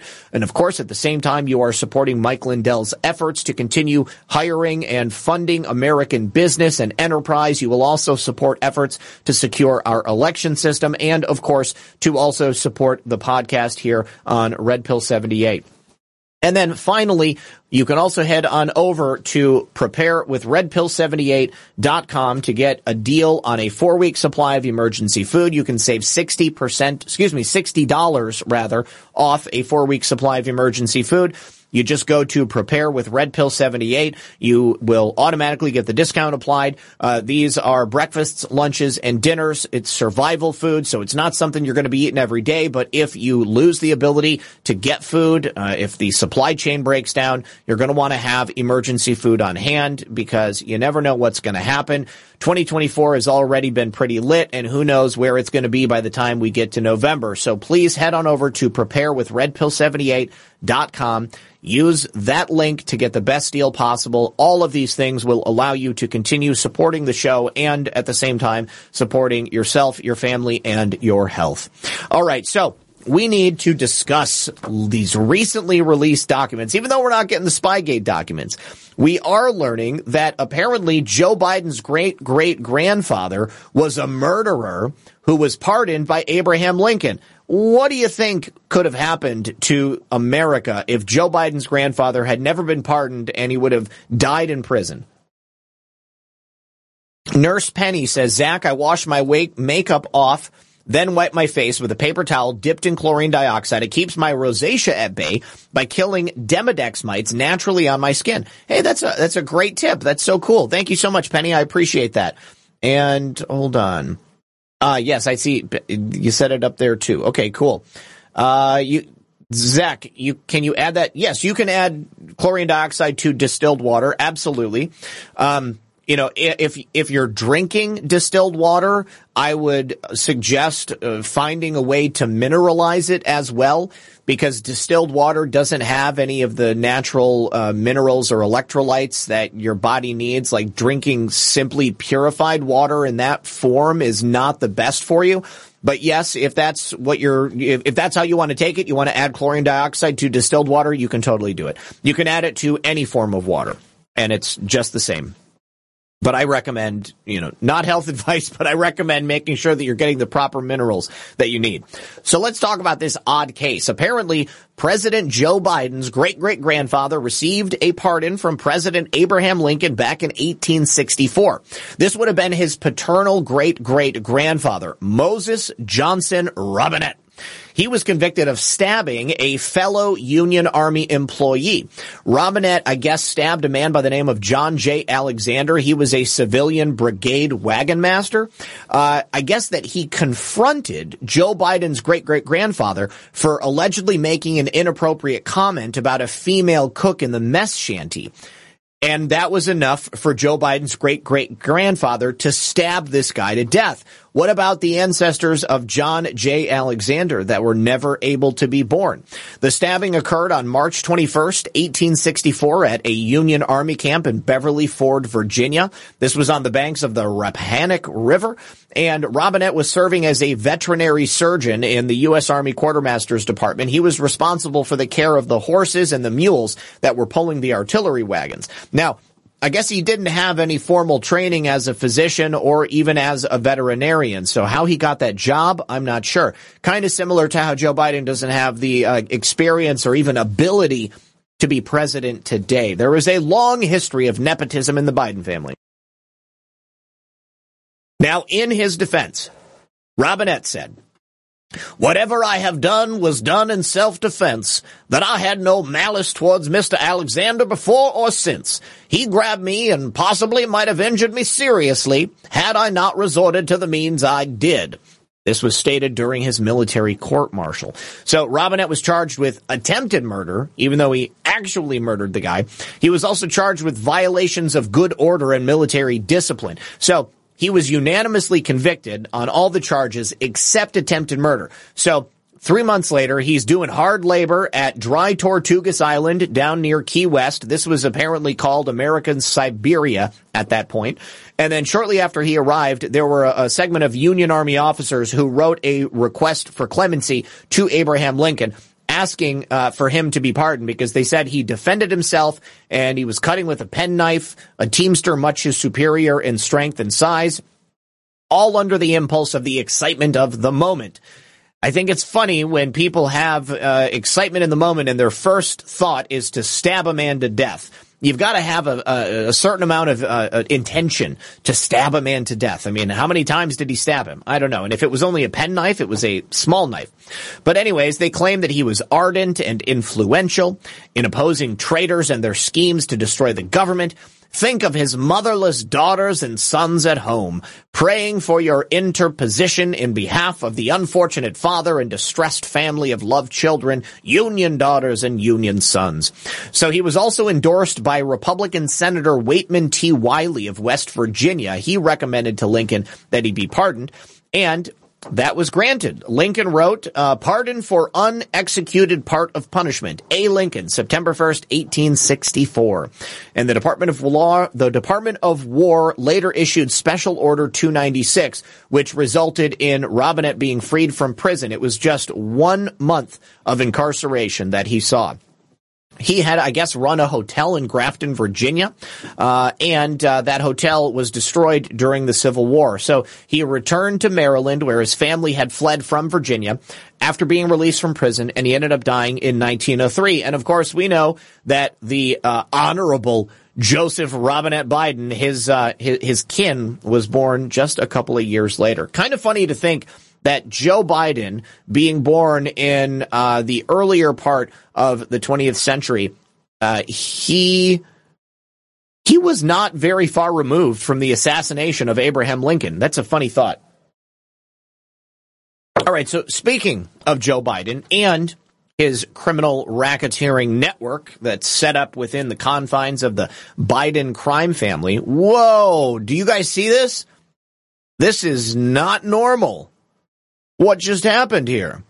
This is the craziest thing I've ever seen.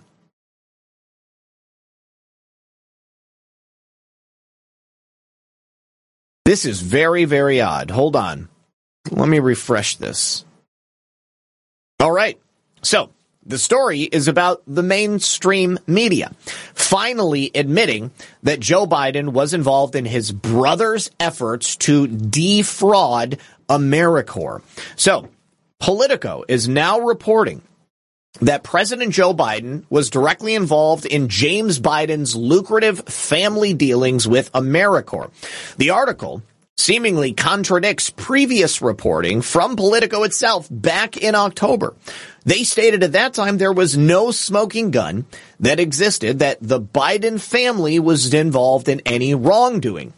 Uh, at that time, they were attempting to dismiss the Hunter Biden laptop story. And uh, quite often, I mean, Politico is playing interference for Joe Biden and explaining away any of the criminal dealings that he's been involved with. But now, they are reporting that Joe Biden's name and inner circle were more involved with the company than has been understood. I have to believe that this is all part of the coordinated effort by the deep state to get Joe Biden to step down and not be the candidate uh, come November.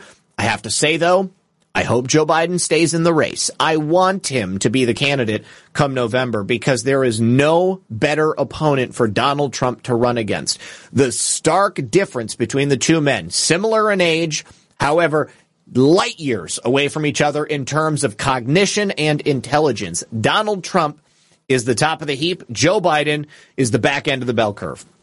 So the investigation they are reporting reveals that Joe Biden's name and inner circle were more involved with the company than has been understood. In addition to the accounts provided by former executives, investor materials describe Jim Biden as an advisor to his older brother. And so on top of Joe Biden's own previously reported encounter with the firm's CEO, at least three of Joe Biden's relatives did work with Americore. No shit, Sherlock. Good to see you catching up.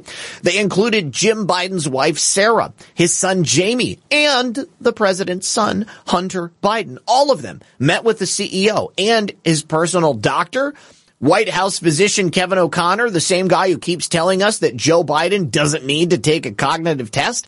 I guess they all joined a meeting with Jim Biden and the president of the hospital that was being acquired by Americore. And that includes a former executive and a number of emails that were obtained by Politico. So their change in reporting is coming months after the House Oversight Committee specifically exposed Jim Biden for having taken a $200 check and depositing it into Joe Biden's bank account. That $200 was directly after the suspicious $600,000 loan that Jim Biden received from Americore. Back on March 1st of 2018, Americore wired him $2,000, excuse me, $200,000. And then that same day, James Biden sent Joe Biden that $200,000 check the denial, of course, from James Biden that the $200,000 he gave Joe Biden had anything to do with the $200,000 he had just received from that hospital. But of course, you have to be uh, a really dim bulb to believe that. About as dim as Fani and Nathan to think that uh, the excuse of being paid in cash is somehow going to be believable. Remember, Jim Biden said, oh, this was a loan. This was a pre-existing loan. I was paying Joe back.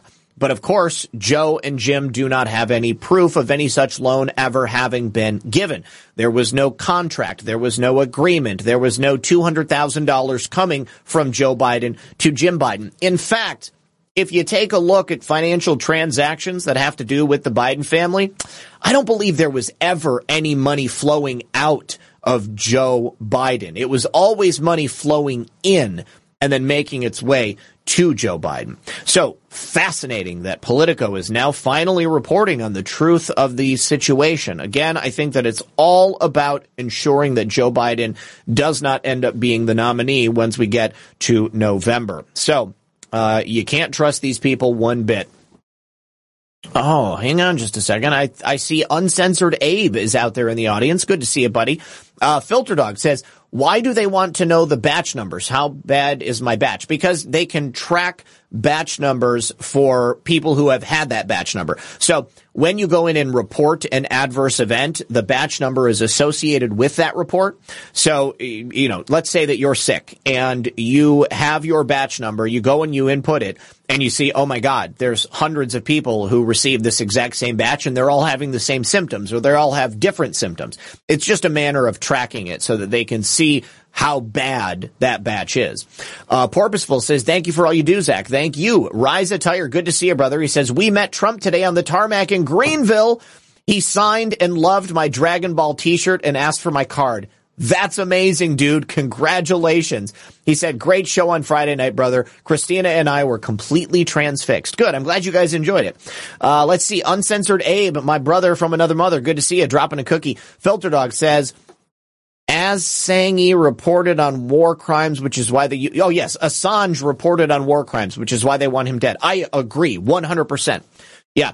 Uh, Sean Joe, thank you for that cookie and the can, uh, and then another cookie. Uh, thank you to Liberty Bells and Porpoiseful for dropping cookies as well. So, Joe Biden and his White House, in the wake of the Robert Hur special counsel report, uh, I reported about a week or may, I guess maybe it was two weeks ago now, uh, when the report dropped that they were considering releasing the transcript of Joe Biden's interviews. Um, I, I, said at the time that that would be a problem. That would open Joe Biden up to more scrutiny. Uh, and uh, it looks like talking heads on Fox News are uh, stating the same thing. Uh, Brit Hume, who is not a fan of President Trump, said there are concerns that the Biden administration would have to deal with further political embarrassment. I think that is the understatement of the century. Uh, this is stands to destroy the Biden presidency to an even greater degree than it already has been destroyed the American people see the true side of Joe Biden being questioned, not remembering, being lost or fumbling around about answers, getting angry, I think that it would only help to better serve our argument that Joe Biden needs be nowhere near the White House. Speaking of South Carolina, uh, President Trump is looking to soundly beat Haley Nikki Haley and anybody else who might want to throw their hats in the ring.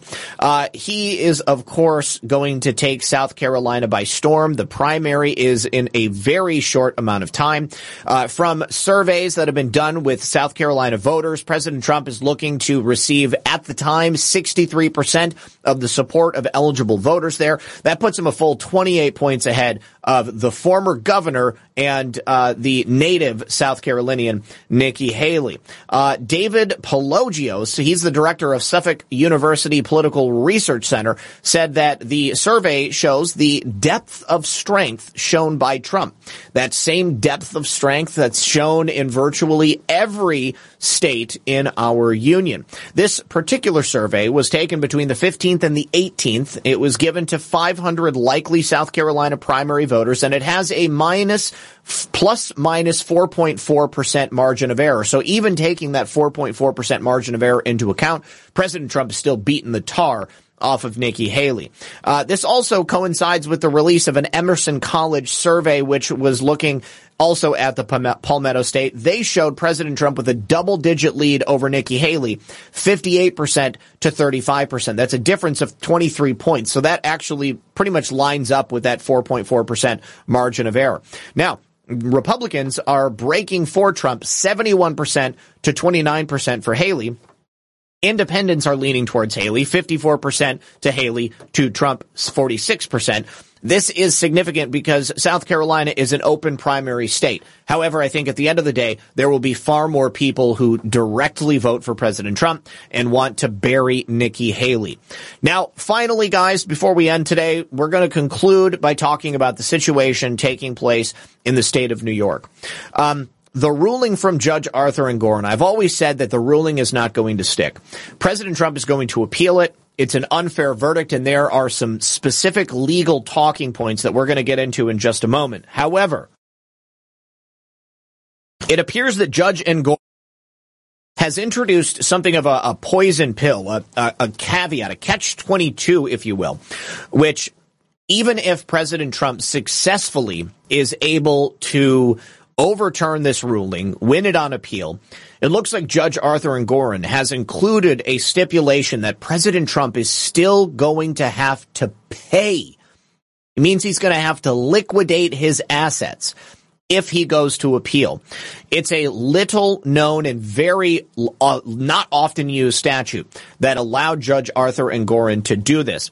But it looks like President Trump if the reading of this ruling is correct, is going to be stuck on the hook for $354 million in fines, or if you include interest, over 450 million. That is nearly a half a billion dollars. Now, obviously, President Trump has uh, vast amounts of wealth but his wealth is largely wrapped up in his assets. And so that would mean that he would then have to essentially liquidate the Trump administration, not the Trump administration, the Trump corporation, all of his holdings in the state of New York. And then he would have to use that money essentially to put down to, uh, for the time being at least, pay the fines and then take the case to appeal. Uh, Letitia James, of course, has uh, been gunning for Trump this entire time. Judge Arthur Engoron, clearly from the start, never liked Trump, wanted to help in taking him down. But under New York law, President Trump will be unable to appeal this ruling without depositing the full amount, including interest, into a court account. So $455 million is what he would have to come up with. And that is a large amount. Even if President Trump gets a bond company to guarantee the payment, uh, then that means that the, he's still going to have to pay fines and fees to them just to secure that money for him. So he's still going to end up paying millions of dollars. Judge Arthur Engoron is essentially setting precedent for other New York businesses. If somebody decides in the same way Letitia James has decided that they want to take this business down in the future, maybe they find out they were a Trump supporter, maybe they find out they're going to run for president, maybe they find out that there's just something about them they don't like. Well, they've now set the precedent that any company in the state of New York can be taken down in exactly the same way. Uh, Engoron is refusing to allow President Trump to escape this verdict in any meaningful way. And even though I truly do believe that he will not be able to hold this verdict up on appeal, President Trump will be able to beat it. It still means he's going to be on the hook for this money in the meantime. Now, the specific legal language that was used in this decision does not stand the test of time. It does not flow with the necessary burden of proof that has been used in this sort of case in the past. In fact, they actually used a much lower burden of proof uh, that would have been the equivalent of a, a traffic stop or something like that. So President Trump is going to be able to overturn this verdict on appeal. Uh, there is an attorney that is a litigating litigating attorney in the state of New York, and she said that Judge Engoron was trying to sidestep the need to apply all of the elements of fraud, namely victimhood. There is no victim in this case, and we've talked about this on so many different occasions.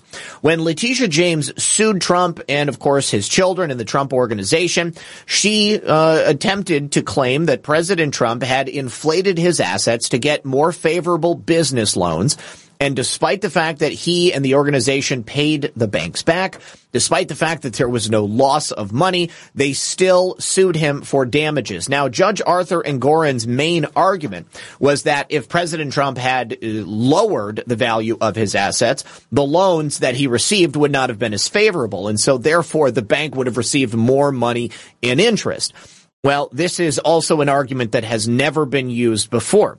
The court went to criminal statutes and case law that would normally be applied under a beyond a reasonable doubt standard. They did this so that they could sidestep the need for damages as an essential element of fraud. Again, there was no damages. The bank was paid in its entirety. They got the interest that they wanted from President Trump. So the statement from Judge Engoron makes it clear in the ruling that President Trump always made his loan payments. It makes it clear that there was no victim. But the decision concedes that despite false financial statements, it is undisputed that defendants have all made required payments on time. So again, the only conceivable damages are the hypothetical value of a different interest rate that the bank never even considered giving to President Trump. So Judge Arthur Engoron makes the case in his decision against President Trump that the bank likely would have given President Trump a higher interest rate, which would have greatly increased the amount of interest that would have been paid back on that loan. So President Trump has great grounds for appeal in this case because the correct standard of law was not applied when Judge Arthur Engoron made his decision, and of course, you know, b- when he refused to allow President Trump to even uh, to defend himself in court. And then, of course, there are the other ethical considerations we're going to get into in a moment. But in cases of civil fraud, there has to be a clear and convincing evidence standard. The court in President Trump's case applied a lower standard, the preponderance of the evidence standard. And this, again, is the sort of standard that you would think you would see in like a car accident case. And this is actually the justification that the court used to justify this particular standard. They used case law that had been cited in car accident cases. So President Trump is going to have this overturned. The real question now becomes where is he going to get the 355 million or the 450 million that it will be required with the actual interest paid on this case. Now, uh, as I was stating, the the the outlook for New York businesses is rather bleak. Uh, if you are a business owner in New York City or in the state of New York, why in the world would you want to stick around and do business? Uh, you have no assurance that the state isn't going to come after you as some sort of political uh, hit job. Uh, you have no sort of substance to the claim that you are safe and that you have nothing to worry about. And Governor Kathy Hochul's statement that nobody else is Donald Trump, and so they don't have to worry about having their businesses gone after, indicates that this was all political in nature, that there, again, was no victims here. It was simply a hit job by people who hated a wonderful man, a, a once great president and a once future president. This is at one time, New York was seen as the the the hub of capitalism in the United States. Uh, however, this blow to free enterprise, I think, is going to herald in a dark future for the city of New York and for the state as a whole. Uh, Kevin Leary, who is the guy from Shark Tank, I don't know much about him. I just know he's a big financial guy.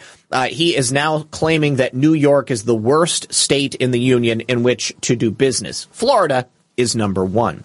Uh, so the state of New York and the city of New York are going to suffer greatly, which means that the people of New York are also going to suffer greatly. Again, I make the plea to anybody out there who can get out. You ought to get out as soon as possible because there is going to have to be a tremendous amount of effort made to ensure that your business is safe in this sort of environment. Uh, there is obviously major problems with the illegals coming across the border. There is major problems with city services as a result. Number one, Indiana Dad says we should get Fani an ass wang shirt, uh, though it may be a different, may require a different graphic. I thought Trump couldn't sell any New York assets for three years. If this verdict is upheld, he cannot do business in New York for three years. The kids can't do business in New York. He won't be able to head up the company, uh, and he won't be able to be a business owner in New York. So he would be required to sell his assets, and of course, they would require him to sell them because they would require the money to come from someplace. And if the only place he has it is in hard goods, you know, real estate, etc., well, then that would be the place it would come from. Oh, this is a story about Kevin Leary, uh, specifically saying that he would not waste his time researching business opportunities in New York after this specific decision from Judge Engoron. Uh, let's go ahead and uh, see what Kevin stated exactly. He said that New York is a loser state due to the political climate. Uh, he's turning his attention to states like Oklahoma, North Dakota, West Virginia, Florida, and Texas for future business ventures. This is also uh, what a number of other major business owners across America have done as well. Now let's talk about the ethical considerations of Judge Arthur Engoron. Besides the fact that he was willing to take down a political opponent, somebody that he simply didn't like his politics, besides the fact that he likes to send these naked selfies to people in his alumni group. It also appears that there was a claim that Judge Arthur Engoron was banging the secretary of opposing counsel in a previous case. That's also something that you are not supposed to do. So, Judge Engoron has appointed retired U.S. District Judge Barbara Jones to continue in her role as independent monitor of the Trump business empire, but expanded her authority to reveal financial disclosures before they are submitted to third parties. Uh, Judge, uh, the Judge Engoron uh, called the actions of President Trump a crime. He has levied a $355 million fine against him. Uh, and nobody out there is holding Judge Arthur Engoron to account for his behavior in the past. So, what did he do?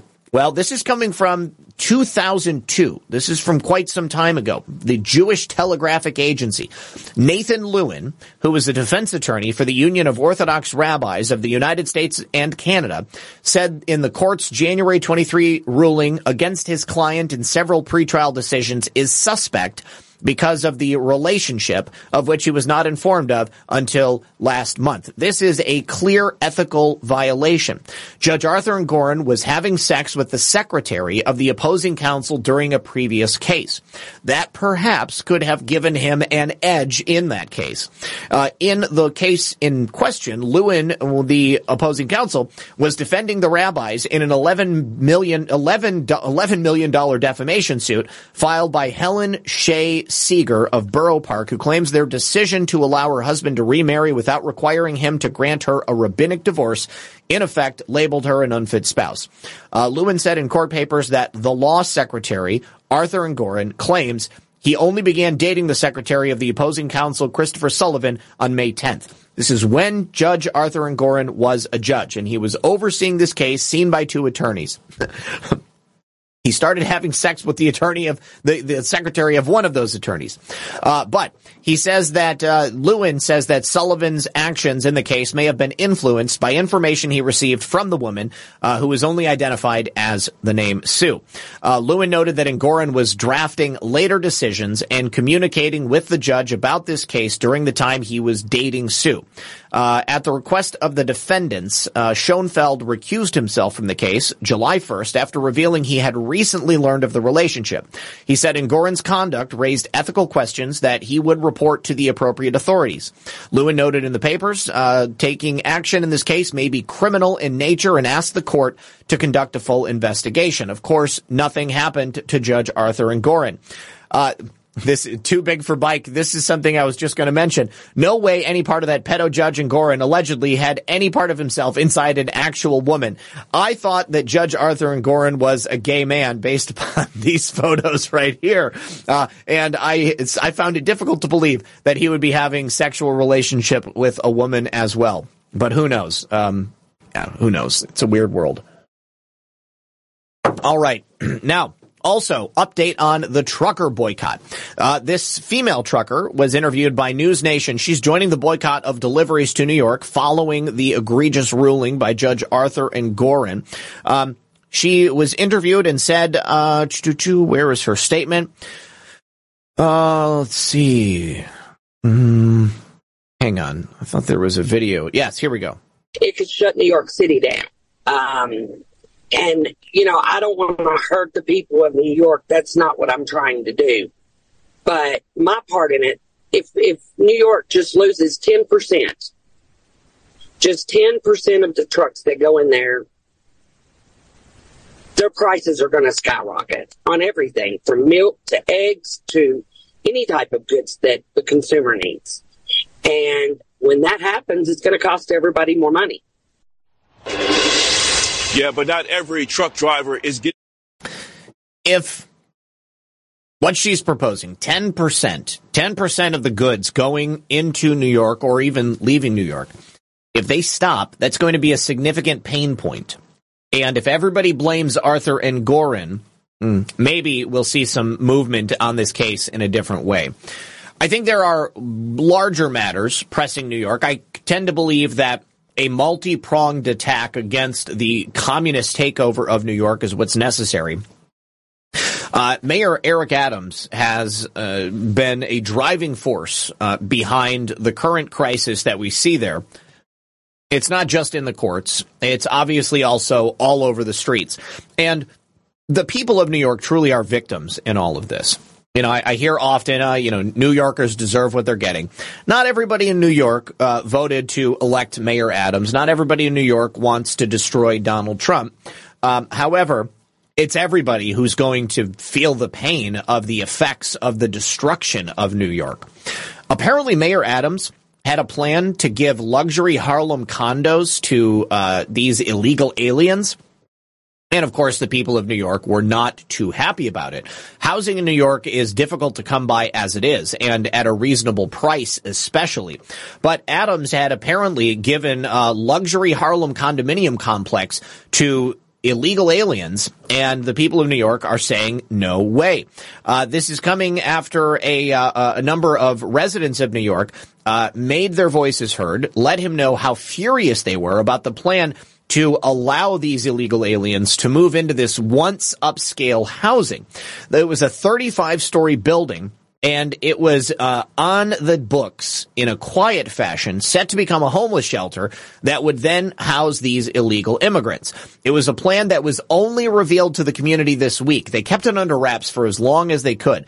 And of course, the residents of the neighborhood saw the workers coming and going. They were bringing mattresses. They were bringing all of the amenities that illegals would need if they were going to live inside these luxury apartments. A resident said, uh, excuse me, um, the 35 story building quietly slated to become a homeless shelter that could potentially house migrants was only revealed to the community this week when some neighborhood residents saw workers bringing bed frames and mattresses inside. And Adams announced last night, excuse me, announced this past Thursday night uh, that he would no longer be going forward with this this plan. I told the team Find out what's going on here. We're not moving folks into a brand new building when you have long-term needs in a community. That's not going to happen. You will not have migrants and asylum seekers in that property. Uh, as if he's the one who's just finding out about it himself. Uh, I don't believe that, Mayor Adams. Despite the developer's initial plans for market rate condominiums, development had been stalled and the building was left indefinitely empty. It would not have advanced as luxury housing. Instead of sitting vacant, the site will serve as a high quality transitional housing for long-term New York City families with children experiencing homelessness. But it was actually going to be for illegal aliens. I'm sure that there are long-term residents of New York City who need, ho- who need housing, uh, but they're not offering it to them. We will be working with an experienced not-for-profit provider to help these families stabilize their lives and ultimately move into permanent housing.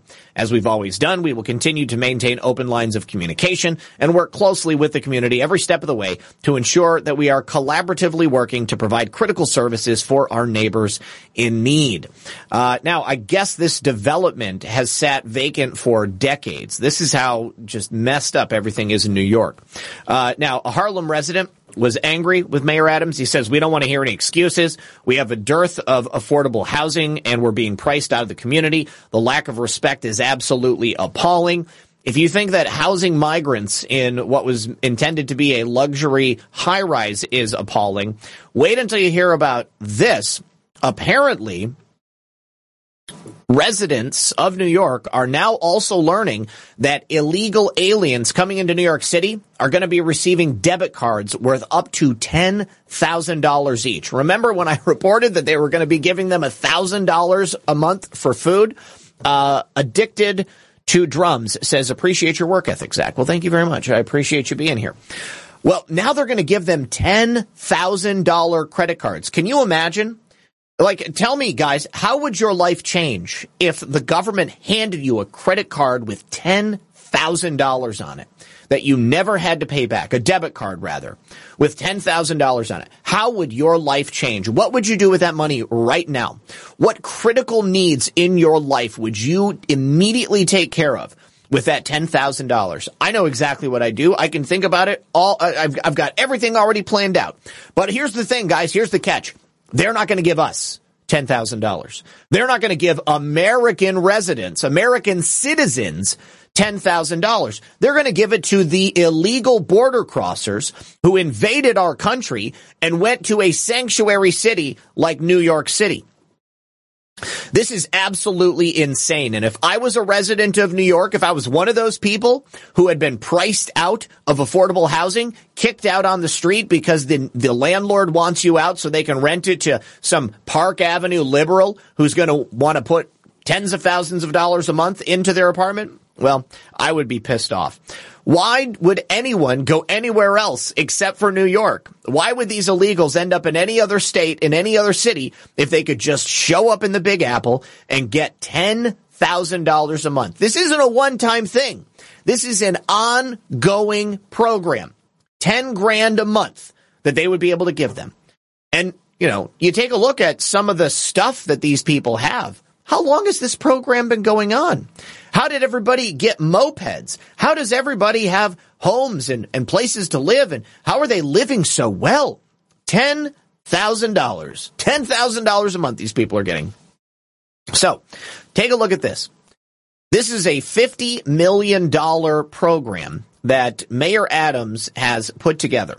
Uh, Earlier this month, the New York Post broke the story that Mayor Adams is giving out prepaid cash cards to migrants. That's when we talked about it. They, they said $1,000 a piece. That was bad enough. Uh, however, the story didn't get a lot of play at the time, and now it turns out that it's actually a lot more than $1,000 at a time. Uh, Warrior Mima says, Zak, you don't think Engoron would take Trump Tower away from him and give it to the city to house illegals, do you? Just thinking out loud. Well, I don't think they would be able to just take it away. I think that at, at best, well, at, I mean, at worst, I guess, President Trump would be forced to sell Trump Tower. Now, I think that President Trump is going to do whatever he can to not have to liquidate his assets. Maybe there are people out there with money who are willing to help President Trump and who will, you know, uh, help him acquire the, the 300 or 455 million dollars to put into that account because they know they're going to get it back. I think that liquidation of President Trump's assets is the absolute last, like that, that's like the, the, the worst case scenario.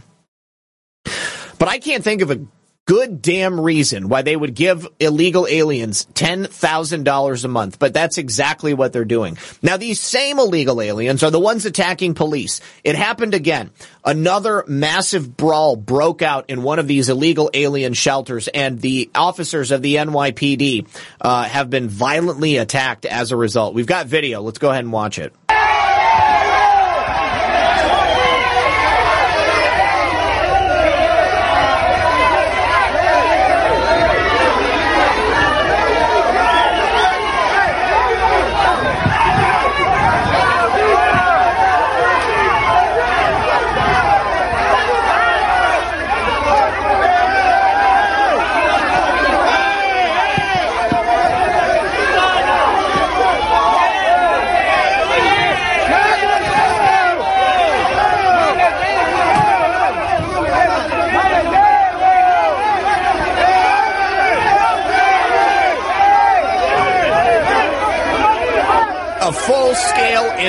These ungrateful bastards. They got no right to be here.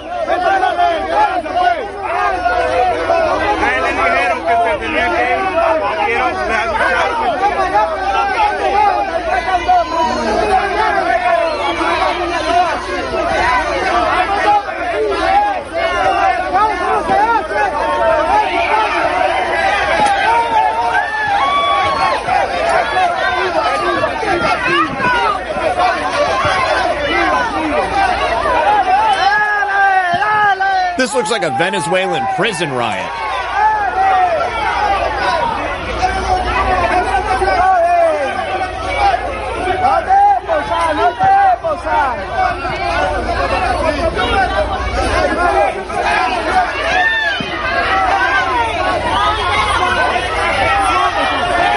Stop resisting! Stop resisting!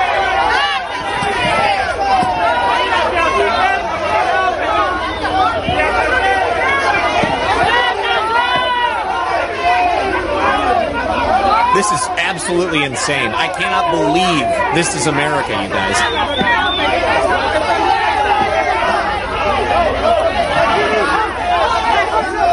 Start cracking skulls. Why are they not doing anything? Uh, probably because they know that they will get mobbed if they start using those batons.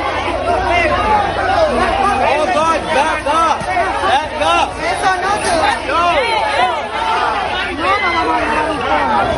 Oh my, no, no, no, no, no.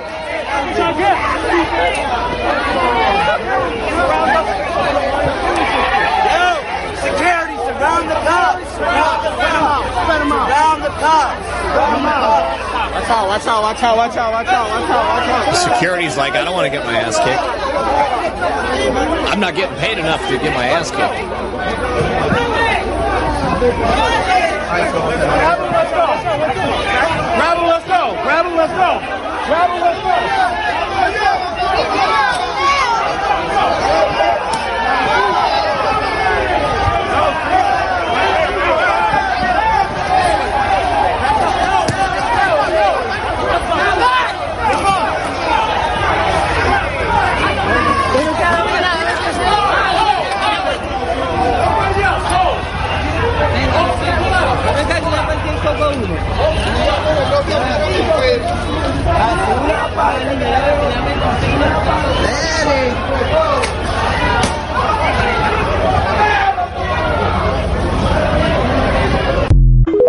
We're going to build the wall.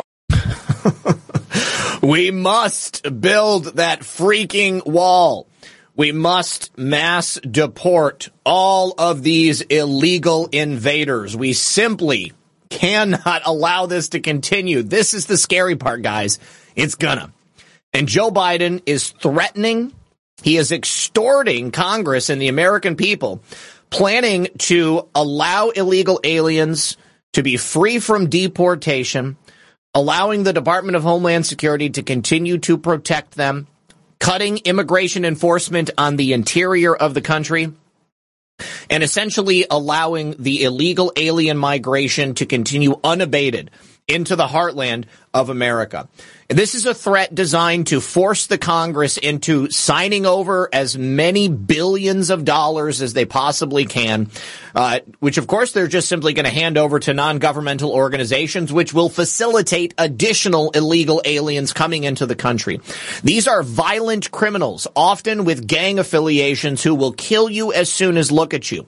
They're not coming to America because they respect this country or because they want to integrate into the fabric of society. They're coming to America because they want to take it over and they want to punish the American people. They see uh, the American people in the same way that they see the meddling Central Intelligence Agency that has gone and destabilized their countries in years past.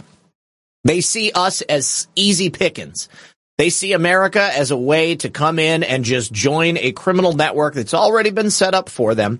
And of course, Joe Biden wants to continue this as much as possible so that he can destroy the fabric of society. And then eventually, come November, he's going to give them all the ability to vote. My dear God, my dear God. Someone in the chat earlier said America needs Jesus. We need Jesus more than at any time in our history. So continue to pray for America. And I'll be real honest, you guys, make sure you got your gold, silver, and plenty of lead because you never know. You never know what's going to happen. All right, you guys. I need to say thank you so much to Marinda. She sent us a whole bunch of uh, bounty paper towel. I just went and picked it up today from the uh, the mailbox. So thank you very much, Marinda, and uh, thank you as always to everybody for hanging out with us today. We're going to go ahead and go through the final thank yous over here at pilled.net. Uh, let me see. Uh, uh, we don't have any more. Maybe Liberty Bells and Porpoiseful. Thank you very much, you guys. I appreciate you. All right. Uh, if you haven't yet, before you go, please hit the like button. Please consider sharing the show. I would sincerely appreciate it. Uh, if you guys uh, also haven't, if you would uh, consider uh, making sure you're subscribed to the channel. And uh, hmm, I'm not getting an accurate view count on here, but either way, if I don't see you tomorrow at 5 p.m., maybe I'll see you at 9 p.m. on Altered State with Brad. And yeah, I, I, guess that's it. I've got nothing more. I am exhausted. This is uh, absolutely insane what I see happening in America today. All right, you guys, good luck. God bless. We'll see you tomorrow.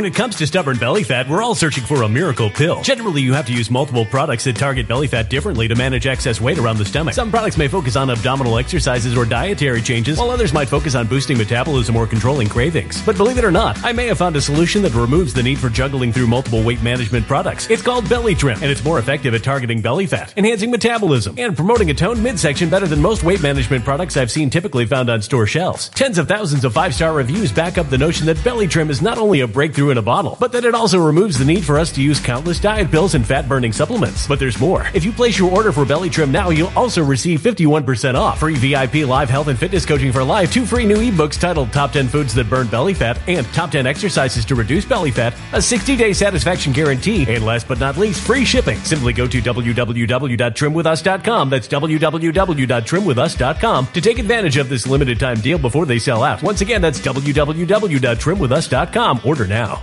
Energy bills are rising at a historic rate, and there's no end in sight. Talk to enough people, and you'll soon realize nearly everyone's shocked at their recent electricity bills. Some studies reveal energy costs have skyrocketed by as high as 60% in as little as two years. That's why tens of thousands are installing this magical little device from SavePowerBills.com to help slash their energy bills. This sophisticated gadget stabilizes electrical currents, reduces dirty electricity, and helps protect your appliances and electronics. Simply plug it into your home's wall outlet to help lower energy consumption and ultimately help reduce your power bills every month. Countless five star reviews back up the notion that this device is one of the most efficient ways to save money while beating the greedy power companies. But there's more. If you order now, you'll also receive 65% off, fast shipping within the USA, hassle free returns, and last but not least, a 60 day satisfaction guarantee. Just go to savepowerbills.com to take advantage of this limited time deal before they sell out. Once again, that's savepowerbills.com.